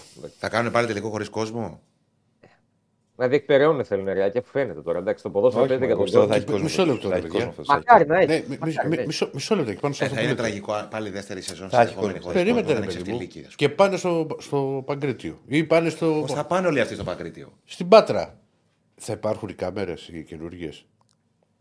Δεν ξέρω. Το μεγάλο πρόβλημα για την ΕΠΟ είναι αν περάσει ο ΠΑΟΚ και ο Άρης. Αυτό είναι το μεγάλο πρόβλημα. Γιατί το Καφτατζόγλιο είναι ερείπιο. Δεν πληρεί τις προϋποθέσεις. Τόσο πολύ, είναι σε μαύρο χάλι, άστο. Δεν παίζεται εκεί πέρα ούτε 5x5. Και το Βικελίδης και η Τούμπα δεν έχουν πέσει συζήτηση μέχρι στιγμής. Εντάξει, ναι. Αν πήγαινε πάω Κάρις, θα ήταν άλλο κιόλας. Έχει γίνει στην Τούμπα. Έχει γίνει, ναι. Θα μπορούσε να γίνει στο Χαριλάου, εγώ σου λέω τώρα. Εντάξει, τέλος πάντων. Ακραίο, ρε παιδί μου, όμως. Αντικειμενικά να το δεις, και που έγινε στην Τούμπα, ακραίο ήταν. Ναι, αυτό λέω. Εντάξει, ίσως ναι. Θα φάμε τα προγνωστικά. Δεν πειράζει. Δεν προλαβαίνουμε. Πρέπει να βγάλουμε και μπάσκετ. Και να μην, γιατί θα γκρινιάξουν μετά και θα έχουν δίκιο, τουλάχιστον ένα ταρατάκι να τους βγάλουμε, ρε παιδί μου, τον κόσμο. Έστω ένα τέταρτο. Ας το κρατήσουμε λίγο, να πούμε παιδιά κουβέντες γρήγορα για τα παιχνίδια. Ωραία, δεν βγάζουμε γραμμές. Όχι, θα βγάλουμε γραμμές. Δεν θα προλάβουμε, είναι παρά 20. Θα το πάμε μέχρι και 10. Δεν προλαβαίνουμε. Εγώ λέω το πάμε σφαίρα. Έλα, πάμε. Σφαίρα. Πάμε. Άνοιξε, κύριε Στέφανε. Ατρόμητος Άρης. Διπλό. Χ και εγώ. Παναθηναϊκός Λαμία. Άσος. Και γκολ. Over. Άσο και over. Γκολ. 3-1 σκόρ εγώ. Πείτε στο κάνει να τον καρφώσει. Είχε πει 3-1 στην Τούμπα. Το κατάλαβα τώρα. Βόλος Πας Γιάννενα. Άσος. Διπλό. Γκολ. Βόλες Παζιάννενα, άσο. ΑΕΚ και Κηφισιά. Άσο και over 3,5. Over 3,5 θα έλεγα. Άσο και over 3,5. Άσο από ημίχρονο και... ναι, και over 3,5. Έτσι το βλέπω κι εγώ. Πάω Ολυμπιακός. Διπλό. Ούτε ο... Γκολ. Ο Μέντι δεν θα το λέγει το διπλό. Λίμπαλα. Ο Μεντιλίμπαρ. Ήδη από το πρώτο μάτσο ο Μεντιλίμπαρ. Έχει μια σταλή. Θα το κάνω Χ2. Θα πάρω και την κάλυψη. Μη σε επηρεάζει το φίδι εδώ που έχουμε. Εγώ σε στηρίζω, Ηρακλή μου, να ξέρεις. Άντερ κι εγώ, άντερ. Ηρακλή, έλα, πει γκολ κάτι. Γκολ είπα, το είπα την αρχή. Όφι Πανσεραϊκός. Ποιοι. Άσο. Άσο λόγω τράει, αδερφός. Άσο κι εγώ, άσο. Νέος προπονητής, επιτέλους κάτι να κάνει όφι. Τράει Μπορμπόκης. Αστέρας Πανετολικός. Over 2,5. Άσος. Πανετολικός. Άσος. Άσο από ημίχρονο. Χι. Ωραία. Σε 1,5 λεπτό τα πάμε. Καλώς σου πω. Καλώς τον κύριο. Πάμε πολύ γρήγορα να βγάλουμε μπάσκετ. Υπάρχει το Final 8. Σπύρος Κοντός. Δεν μας απασχολούν τα NBA σήμερα, Σπύρο, εκτός αν έχει κανένα φοβερό ρεκόρ, τον έχουμε. Και τα Μεντιλίμπαρ εκεί στην Αυστραλία. Κύριε Σωσή, κοίταξε. Θα χάσεις τον ύπνο σου με το Μεντιλίμπαρ. Θα μετράς προβατάκια για να κοιμηθείς. Βαριές κουβέντες. Έχεις κανένα πόνο. Έχω τραυματιστεί στο πόδι, ρε. Αφού δεν προσέχεις. Όλο γυμναστήριο. Έλα, Σπύρο. Καλώς το Σπύρο. Μια φορά δεν την έπαιξε την Άκη Τσαρούχα και ήταν αξιόμαχη. Έπαιξε Πάρα πολύ ανταγωνιστική. Και είδαμε πόσο σημαντική ήταν η επιστροφή του Μιτάουκας Κουσμίνσκας για αυτήν την ομάδα. Είναι παίκτης ο οποίος κάνει τη διαφορά στην ΑΕΚ, είναι γκλουγκάι, είναι επιθετικά, δίνει πάρα πολλές λύσεις στο 4. Γενικότερα είναι ένα παιδί που της έλειψε πάρα πολύ. Σε αυτό το διάστημα είπαμε ότι η ΑΕΚ χωρίς τον Κουσμίνσκας είχε 8 ήττες στα 10 παιχνίδια που είχε δώσει. Ελπίζω η Λέα Ζούρση με την επιστροφή του Λιθουανού να είναι καλύτερη ΑΕΚ, όπως καλύτερη ήταν χθες σε σχέση με το παιχνίδι του πρωταθλήματος, αλλά δεν κατάφερε να πάρει την νίκη κόντρα στο Παναθηναϊκό, ο οποίος πήρε την πρόκληση με 79-72. Και αυτό που αξίζει να σημειώσουμε είναι ότι ο Κέντρικ Ναν έπειτα από 67 εύστοχες προσπάθειες. Έχασε πολύ. Το βλέπα. Και μάλιστα άκου τώρα τι έχω πάθει. Πριν το match, βλέπω τη συνέντευξη που έδωσε ο Κέντρικ Ναν στο Pub Time. Mm-hmm. Νομίζω Pub Time δεν λέγεται στην εκπομπή, στη Μαρία. Και συζητούσαν για τις βολές και λέει πώς το κάνεις αυτό που δεν έχεις χάσει ούτε βολή. Τον κάρφωσε η Μαρία. Μετά από. Και στη μετάδοση το κάρφωσε. Στάχανε και στη Μαρία. Τι. Κάποια στιγμή θα έχανε. Ναι, μωρέ, πλάκα προφανώς. Είναι η πρώτη βολή που χάνει. Και στο ζευγάρι αυτό και η πρώτη βολή δεν ήταν καλή. Μπήκε αλλά λίγο με περιπέτεια. Έτσι. Είναι είδηση. Συγγνώμη, έχει κι άλλο. Παίζουμε τίποτα μικρούς ημιτελικούς. Τέλος, εμείς γυρνάμε πίσω, ας πούμε. Γυρίζετε πίσω. Αυτό ήτανε. Στην Αθήνα. Καλά, δεν είναι και για χόρταση. Μια τζουρίτσα. Γεια σας, παιδιά. Καλή συνέχεια. Και το μεγαλύτερο μάτι ήταν το βραδινό που ο ΠΑΟΚ παρότι βρέθηκε μπροστά με 15 πόντους 6 λεπτά πριν από τη λήξη, λίγο ψύχησε και ιτήθηκε από τον Άρη 76-74 με εκπληκτικό το Λιόπουλο, ο οποίος πέτυχε 17 πόντους στα τελευταία 6 λεπτά του αγώνα. Ήταν ηγέτης αυτής της μεγάλης ανατροπής. Πέτυχε το κυτήριο χαλάτι. Ακριβώς, όλο το διάστημα της ανατροπής ήταν ο παίκτης ο οποίος πήρε από το χέρι τον Άρη και στην τελευταία φάση πήρε και την αλλαγή γιατί.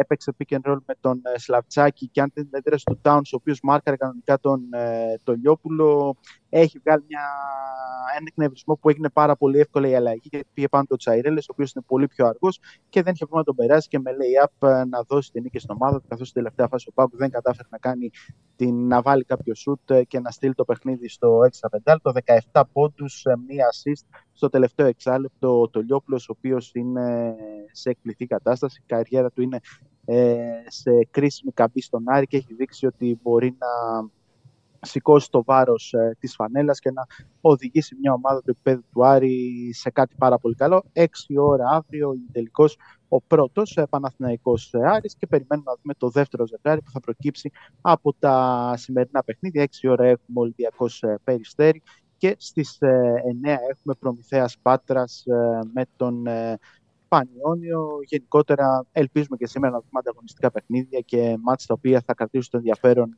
μέχρι τέλος. Και στα του NBA έτσι μια γρήγορη πινελιά. 500 νίκες στην κανονική περίοδο στον πάγκο των Ισραήλ. Να ξέρεις τον τρελαίνεις στον Άκη όταν ακούει και NBA. Και τον Δεσίλα τον τρελαίνει. Όχι. Αφού αυτό ήταν. Είπαμε να πούμε.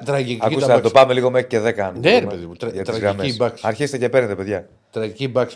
Δηλαδή χάσανε τώρα από τα τρίτα του Μέμφυ. Έτσι, από παίκτες οι οποίοι είναι. Κανονική περίοδος, αν έχασαν από τα τρία του Μέφη στην Μπάξ. Δεν κατάλαβα, δεν ενδιαφέρει σένα. Όχι, εννοώ. Καλά, πανεπιστήμια. Στην Αμερική, στο ESPN θα πούνε. Όχι, έχουν θέματα. Έχουν θέματα. Ασχολούνται στην Αμερική με το Άκη Φυσιά την Κυριακή στη Φιλαδέλφια που παίζει. Όχι. Εμείς γιατί ασχολούμαστε με τους Μπάξ. Μπορείς να μου δώσεις μια απάντηση σαφή. Απάντησε, Σπύρο. Συγκρίνεις τώρα το ελληνικό ποδόσφαιρο με το NBA. Αλήθεια τώρα. Σου λέω ρε παιδί μου, είναι κάτι που γίνεται στη χώρα, είναι ένα αθλητικό γεγονός που γίνεται στην Ελλάδα και ένα αθλητικό γεγονός που γίνεται στην Αμερική. Ας τα πούνε οι Αμερικάνοι, ρε φίλε. Το γραλίσατε. Το Ακυφσιά τώρα. Ήθελα λίγο να στήριξε από σένα. Δεν μπορούσα γιατί ήταν λίγο λύσα. Δεν μπορώ να πατήσω καν. Θα μου πεις για το Champions League. Θα σου πω εντάξει. Με το Champions League ασχολούνται οι Αμερικάνοι. Ανάλογα.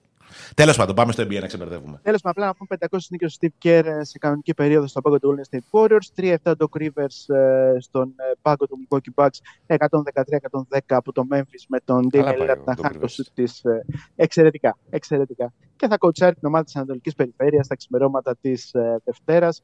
Και το πρώτο. Ναι, αρχίζει τώρα αυτό μια εβδομάδα τραγωδία.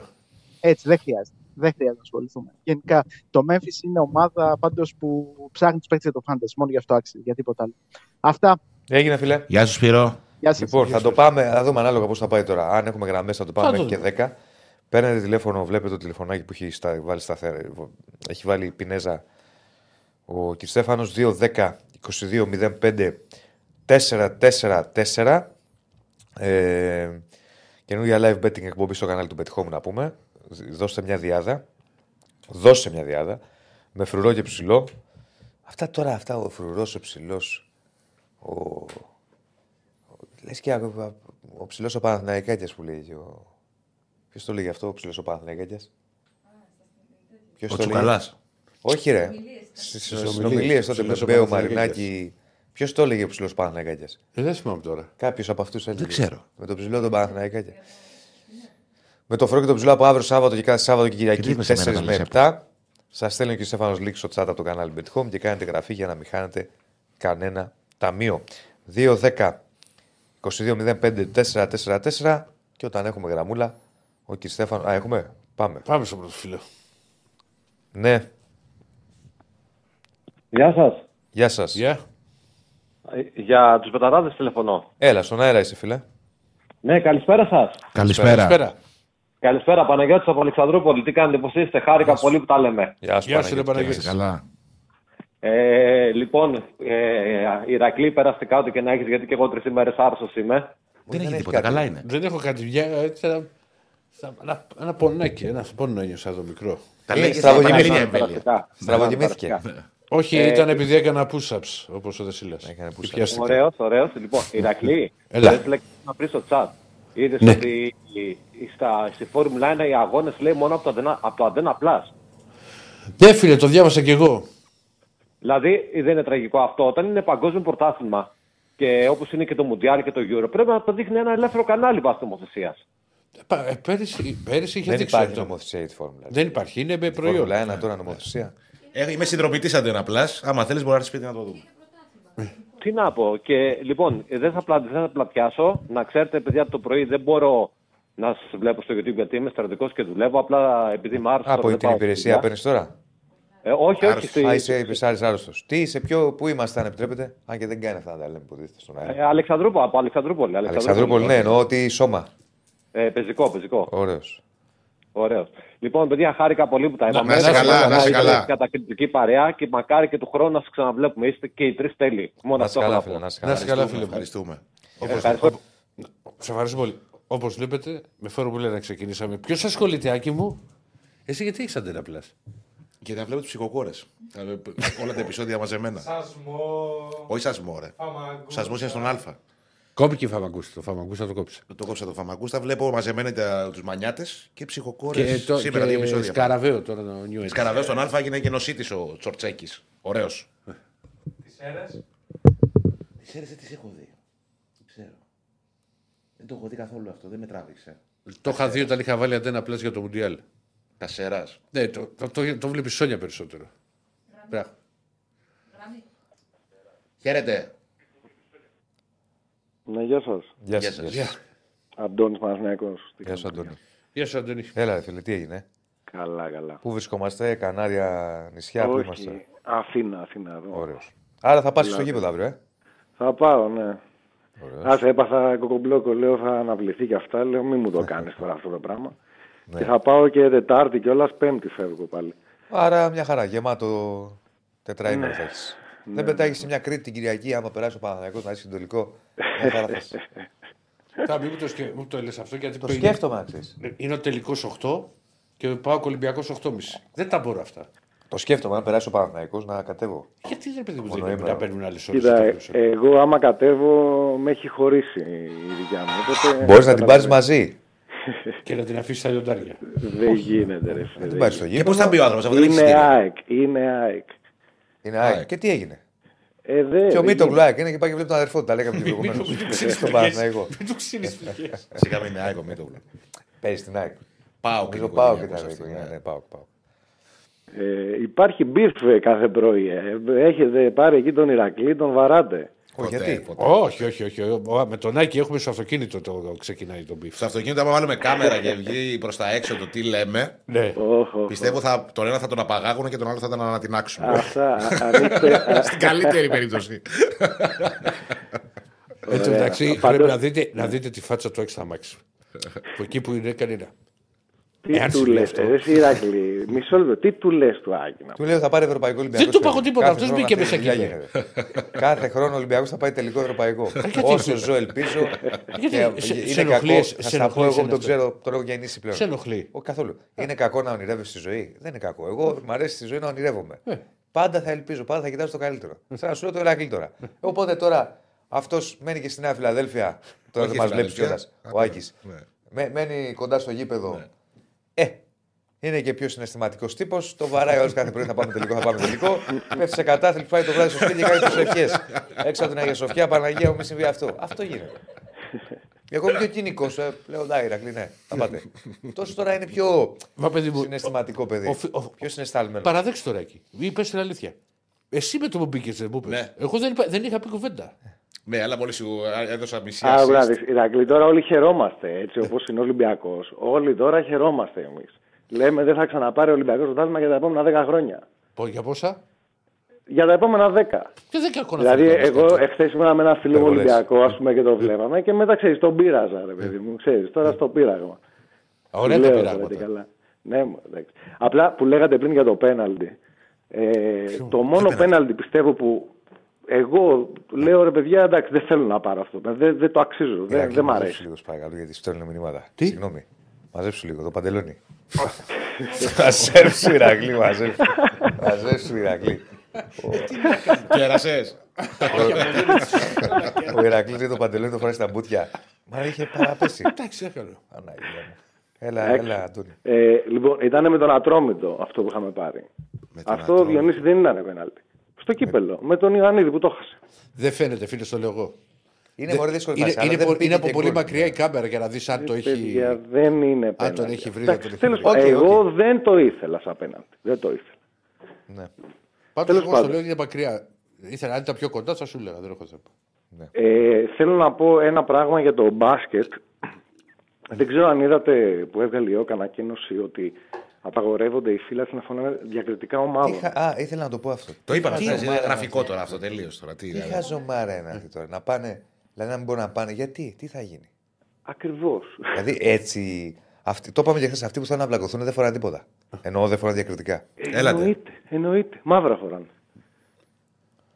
Τέλος πάντων. Καλή ώρα όπως εγώ δηλαδή. Και χθες που έβλεπα το μάτι, ας πούμε, με την ΑΕΚ. Άκουγα τώρα συνθήματα. Μανές, Παναθηναϊκή, Μια Ζωή, Αδερφές. Συγγνώμη, είχε οπαδούς της ΑΕΚ στο μάτς και Παναθηναϊκούς. Ναι, κάποιοι λίγοι βέβαια. Τώρα για βρυσίδια. Θερμοεμφανιστική. Τώρα. Όχι. Ναι. Αλλά είχε, μπινελίγια είχε. Καλά και πού το. Εντάξει, τέλος πάντων. Και κάτι τελευταίο, παιδιά, έτσι εντελώς κάνω ένα γκάλοπ από χθες, από το βράδυ βασικά. Θέλω να μου πείτε αν νιώθετε άντα και αυτά που νομίζω γιατί να μην νιώθετε, αν είστε υπέρ ή κατά του νέου νόμου. Τα είπαμε και πριν. Δεν άκουσα. Συγγνώμη. Για τα γήπεδα λες. Όχι. Μιλάω για το νομοσχέδιο που ψηφίσανε το βράδυ. Εγώ είμαι υπέρ. Είσαι υπέρ. Ναι. Με τα ομόφυλα ζευγάρια. Ναι, για την τεκνοθεσία κυρίως. Ναι. Κοίτα, είμαι υπέρ. Γιατί από το να μεγαλώσεις, ξέρει, είναι πολλά παιδιά τα οποία δεν μπορούν να έχουν μια αγκαλιά και να ζήσουν τη μια αγκαλιά. Όχι, δεν είναι αυτό. Είναι διαφορετικό. Δεν ξέρω, ότι μπορεί να υιοθετήσουν αυτό. Ναι, και εγώ είμαι υπέρ της υιοθεσίας, ρε παιδί μου, γιατί. Ναι, αυτό είπες εσύ. Ναι, και νομίζω είναι και. Εδώ είναι τεκνοθεσία. Ναι. Και εγώ είμαι υπέρ της υιοθεσίας, γιατί όντως υπάρχουν παιδιά που. Δεν έχουν τώρα κανέναν. Σε ίδρυμα μεγαλώνουν. Υπάρχουν 120 παιδιά νομίζω. Δεν είναι παραπάνω. Ναι. Νομίζω πως ναι. Παιδιά. Για υιοθεσία. Όχι ρε φίλε. Όχι, δεν μπορεί να παραπάνω. Σε ιδρύματα, σε αυτά. Υπάρχουν παιδιά που είναι σε ιδρύματα, υπάρχουν παιδιά που είναι ορφανά. Οκ, μιλάμε για αυτά τα παιδιά. Απλά εγώ ήθελα να πω. Πολλά. Γενικότερα από το 2015, ρε παιδί μου, έχω δουλέψει και έχω ζήσει σε διάφορες χώρες. Αγγλία, Γερμανία, Ισπανία, οκ. Έχω δει λίγο τι επικρατεί στην κοινωνία των άλλων χωρών. Και αυτά που έχω δει δυστυχώς δεν μου αρέσουν. Δηλαδή με τον τρόπο που μεγαλώνουν η κοινωνία, τους ανθρώπους τους, η παιδεία και όλα αυτά. Και για μένα θεωρώ ότι ένα παιδί δεν μπορεί να μεγαλώσει χωρίς μητέρα. Αυτό είναι το μόνο μου. Εδώ μας στέλνουν να σου ότι είναι 170 καταγεγραμμένα τα παιδιά. Αυτό σου είπα. Είναι λίγα. Δεν είναι πολλά. Okay. Δεν είναι πολλά. Αυτό, παιδιά, ευχαριστώ πάρα πολύ. Χάρη μου. Καλά. Έχουμε γραμμή. Όχι. Λοιπόν, 2-10-22-05-4-4-4. Πάρει κάποιος να προχωρήσουμε. Έχει ένα μήνυμα Ρανιούνιο. Αν είστε άσχετοι, λέει, μιλάτε καλά. Δεν είπαμε ότι είμαστε σχετικοί. Πάμε στον επόμενο. Χαίρετε. Άσχετοι είμαστε, δεδομένοι είμαστε άσχετοι. Ναι. Χαίρετε. Νάτος, έλα μαγείρε. Μάκαρος. Εγώ είμαι κατά το... Το Λιόπουλο. Κατά του νόμου. Εντάξει, ας είσαι, ας το νόμο. Τώρα τα είπαμε για τον νόμο, πάμε στα μπασιτικά και τα ποδοσφαιρικά. Το Λιόπουλο, κύριε. Το Λιόπουλος, κύριε Μπαρτζόκα.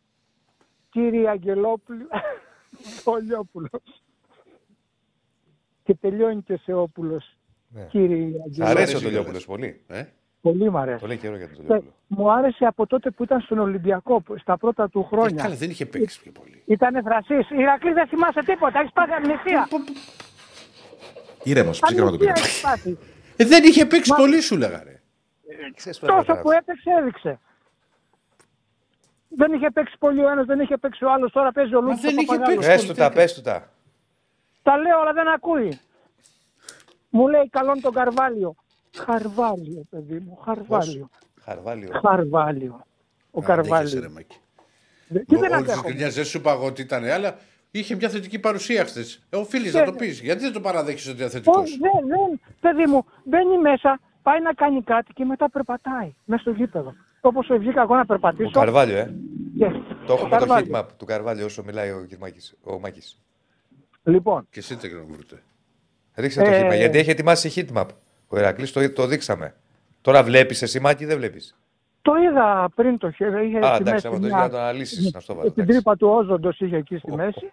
Και γύρω-γύρω γύρναγε. Καρβάλιο. Ναι, λες τον είχαν δέσει σε έναν αγρό μέσα με σκηνή και έκανε κύκλους. Τόσο κακός. Θα είπες ότι ήταν θετικός. Πώς ήταν? Άσχετη, Μάκη. Θετικός ήταν. Τες του Ηρακλή, ένας που δεν ήταν καλός. Όλοι καλοί ήταν. Εχθές, ας πούμε, περίμενα περισσότερα πράγματα από το Μασούρα. Δεν ήταν καλός. Ναι, θα περίμενα περισσότερα, αλλά ήταν τακτικά σωστός. Μάλιστα, τον παλώσαμε τώρα. Πήρε στη σακοράφα, χραπ, και τώρα στο σακί. Μπράβο σου. Λοιπόν, πάμε τώρα στα ποδοσφαιρικά. Πάμε. Ροντινέη και Πάσης Ελλάδος. Ακούω όταν προτείνει τον νιονιό μου, που βγαίνουν μετά και με κράζουνε. Ο Ροντινέη από τη μέση και μπρος. Λένε, μα θέλει, όπως το είπε και ο Νικολακόπλος προχθές, σε κάποιο μήνυμα που του στείλανε. Μα ο Ροντινέη, λέει, θέλει μέτρα.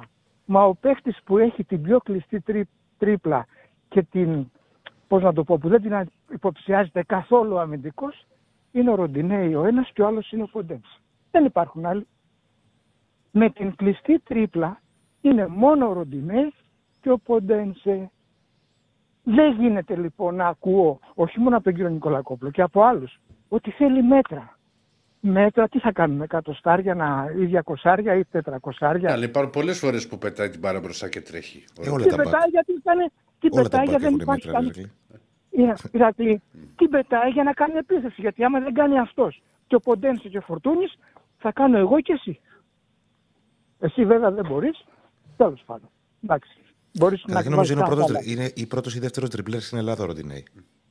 Να πω ρε Μάκη, συγγνώμη, επειδή το ξεχάσαμε πριν να το πούμε. Υπήρχε η απολογία του Αχιλλέα Μπέου για τον Τετέι, την ιστορία αυτή που τον είπε Μαϊμού. Και έγινε ένας ψιλοχαμός στην απολογία στο ψαρχικό όργανο του Super League. Ο Μπέος ζήτησε αναβολή. Γιατί ο δικηγόρος είναι από Λάρισα και ο δικηγορικός σύλλογος κάνει αποχή. Ωραία. Ο αθλητικός δικαστής απέρριψε το αίτημα. Και ο Μπέος εκεί είχε μια έκρηξη, εδώ είναι Ελλάδα, όχι Κορέα. Μη με αναγκάσετε να ζητήσω εξαίρεση.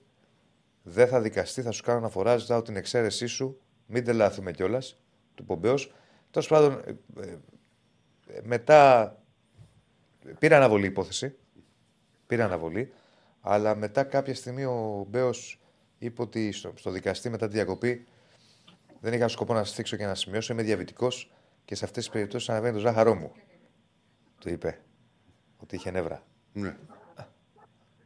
Άρα λοιπόν η Ηρακλή, εγώ δεν Ηρακλή. Άρα δεν σε νευριάζω εγώ. Το Ζαχαρός σε νευριάζει. Θα σου λέω. Όχι, κοίτα, να ξέρεις βέβαια, αυτό ισχύει.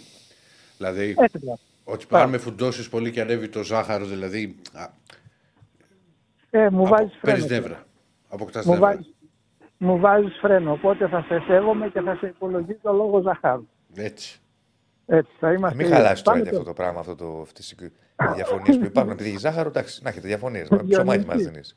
Πόσο σε χαίρομαι όταν του κάνεις κάποιες ερωτήσεις που έχουν σχέση με Παναθηναϊκό, ΑΕΚ, ΠΑΟ, που πρέπει να πάρει απόφαση να υποστηρίξει κάποιον από αυτούς τους τρεις.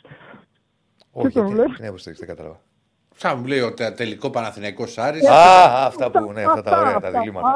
Ναι, αυτή βρίσκω. Είσαι απόλαυση. Τα διλήμματα είναι ωραία, αρέσει. Γιατί όσο τα διλήμματα σας φέρω σαν διέξοδο. Και από το αδιέξοδο είναι σαν να πιέσει ένα τείχο. Και να πέρα να τον σκέφτεσαι περισσότερο. Σε όλα τα αδιέξοδα της ζωής, πώς τα λέω. Όταν ήμουν πιο νέος, θα είχα και εγώ κάποια αντίδραση σαν τη δικιά σου. Μεγαλώνοντας όμως, τα βλέπω αλλιώς τα πράγματα. Αυτό ισχύει. Μιλάμε για μεγάλη διαφορά. Τεράστια. Απλώς τώρα κάνω κριτική στην ομάδα μου. Πρώτα δεν θα έκανα κριτική, θα τα βλέπα όλα ωραία. Πάντως, εγώ θέλω να το πω επειδή κάποια μηνύματα. Ο Μάκης και ο Μάκης ολοκράζει και γκρινιάζει και τα λοιπά και εκείνο και τ' άλλο. Ο Μάκης την μπάλα που ξέρει, εγώ θέλω να το πω. Πες τα. Επειδή έχει παίξει μπάλα. Πες τα. Κυρία το Μάκη μου, μπάσει τίποτα. Και ακόμα παίζω. Και ακόμα παίζει, επειδή έχει παίξει μπάλα, η μπάλα που ξέρει ο Μάκης, λίγοι την ξέρουν. Από αυτούς που στέλνουν, φαντάζομαι. Έτσι. Ξέρει μπάλα. Δεν ξέρεις τώρα, φίλοι. Ξέρει μπάλα. Δηλαδή, αν σε πάρει ο Μάκης εσένα τώρα να παίξεις ένα μονό, μονό να μου πεις τι μόνο μπάσκετ είναι. Όχι μονό. Να σε έχει αμυντικό. Και ο Μάκης να είναι εξτρέμ. Ναι. Μασούρας. Ναι. Σε έχει χωρίσει τρεις φορές και δεν το έχεις πάρει χαμπάρι. Και ας είναι όσο είναι. Άκουσε. Ξέρει μπάλα. Δεν μπορώ να τρέξω, αδερφέ, λίγο για το γόνατό μου από το μπάσκετ. Δεν είναι και να μπορούσες. Ξέρει μπάλα. Αλλιώς θα όργωνες στο γήπεδο. Ξέρει μπάλα, ρε. Θα το σήκωνε στον αέρα. Όχι. Δεν θα το προλάβεις. Δεν θα το προλάβω. Μου έχουν πει ιστορίες από τα παλιά κάτω. Ο Πατίστα της Ερυθρέας. Μου για το τι παικτάρα ήταν. Και εκτός από παικτάρα, ήταν και εγώης, να ξέρεις. Πες το κι αυτό. Έχεις κάνει ρεπορτάζ. Που μου είχαν κάνει πρόταση στα 22 μου να πάω σε ένα καλλιτεχνικό γραφείο. Πες τα κι αυτό, αλλά δεν τα λέω. Και φωτογραφίσεις. Αλλά δεν πήγε. Για μπόκουλη σε κοβαμάκι. Όχι ρε, μην το λες. Τίποτα, Μάκη. Δεν άκουσα. Τίποτα. Γεια σου, Μάκη. Λοιπόν, άντε. Να σου πω, θα σου στείλω μήνυμα. Ποιον παίκτη εννοούσα που έκανε τη σύγκριση Ιωαννίδη, ο μάνατζερ. Ναι, που το είπε στον αέρα. Ναι. Έγινε, Μάκη. Έλα, γεια. Ποιος ήταν τους δύο καλύτερους εκεί που ήταν πιτσιρίκια, ο Ιωαννίδης ένας άλλος. Που μας είπε τις άλλες. Ναι, ο Ιωαννίδης ή. Ένα παιδάκι στις ακαδημίες. Δεν έχουμε, αφού δεν έχουμε, θα κλείσουμε. Πάμε. Λοιπόν, ο Μάκης θα τρίπλαρε τον Ηρακλή και μετά θα γυρνούσε πίσω να του πει για το Μασούρα. Όχι, ήταν επεκταράς, έτσι μου έχουν πει. Εντάξει, δεν είναι. Πού έπαιζε, ήταν σαν τον Κούγια, ας πούμε, τέτοιο level ή πιο πάνω. Ποιος Κούγια ήταν. Ανέβηκε σε Καβασάκι. Σοριλιακός δεν ήταν. Ναι, κάτω. Πού ήτανε. Δέλτα Εθνική, τι έπαιζε τότε. Πανηλιακό. Ηλιακό. Στον Ηλιακό Λιχενό. Έτσι λεγόταν Ηλιακός. Ακόμα έτσι λέγεται. Δεν τον έχω ξανακούσει αυτήν την ομάδα. Ναι. Αυτά. Ο Γκούγιας που έπαιζε στον Άρη Πετρούπολης. Στην Ηρακλή δεν πήγε. Ήταν να πάει, αλλά τσακίστηκε. Σαν τη Βίκη την Καζιάρα, το θυμάσαι το βίντεο. Τη Βίκη την Καζιάρα, δώσε γκάζι, έλα Βίκη. Που δεν γκάζει και πέφτει, κάπως έτσι την πάτησε. Που έπεσε η Βίκη, ναι, με το μηχανάκι. Κάπως έτσι την πάτησε και ο. Κύριε. Καλό Σαββατοκύριακο. Γεια σας. Καλό Σαββατοκύριακο. Θα τα πούμε τώρα Δευτέρα. Ναι, Δευτέρα. Καλό Σαββατοκύριακο θα τα πούμε. Να είστε καλά.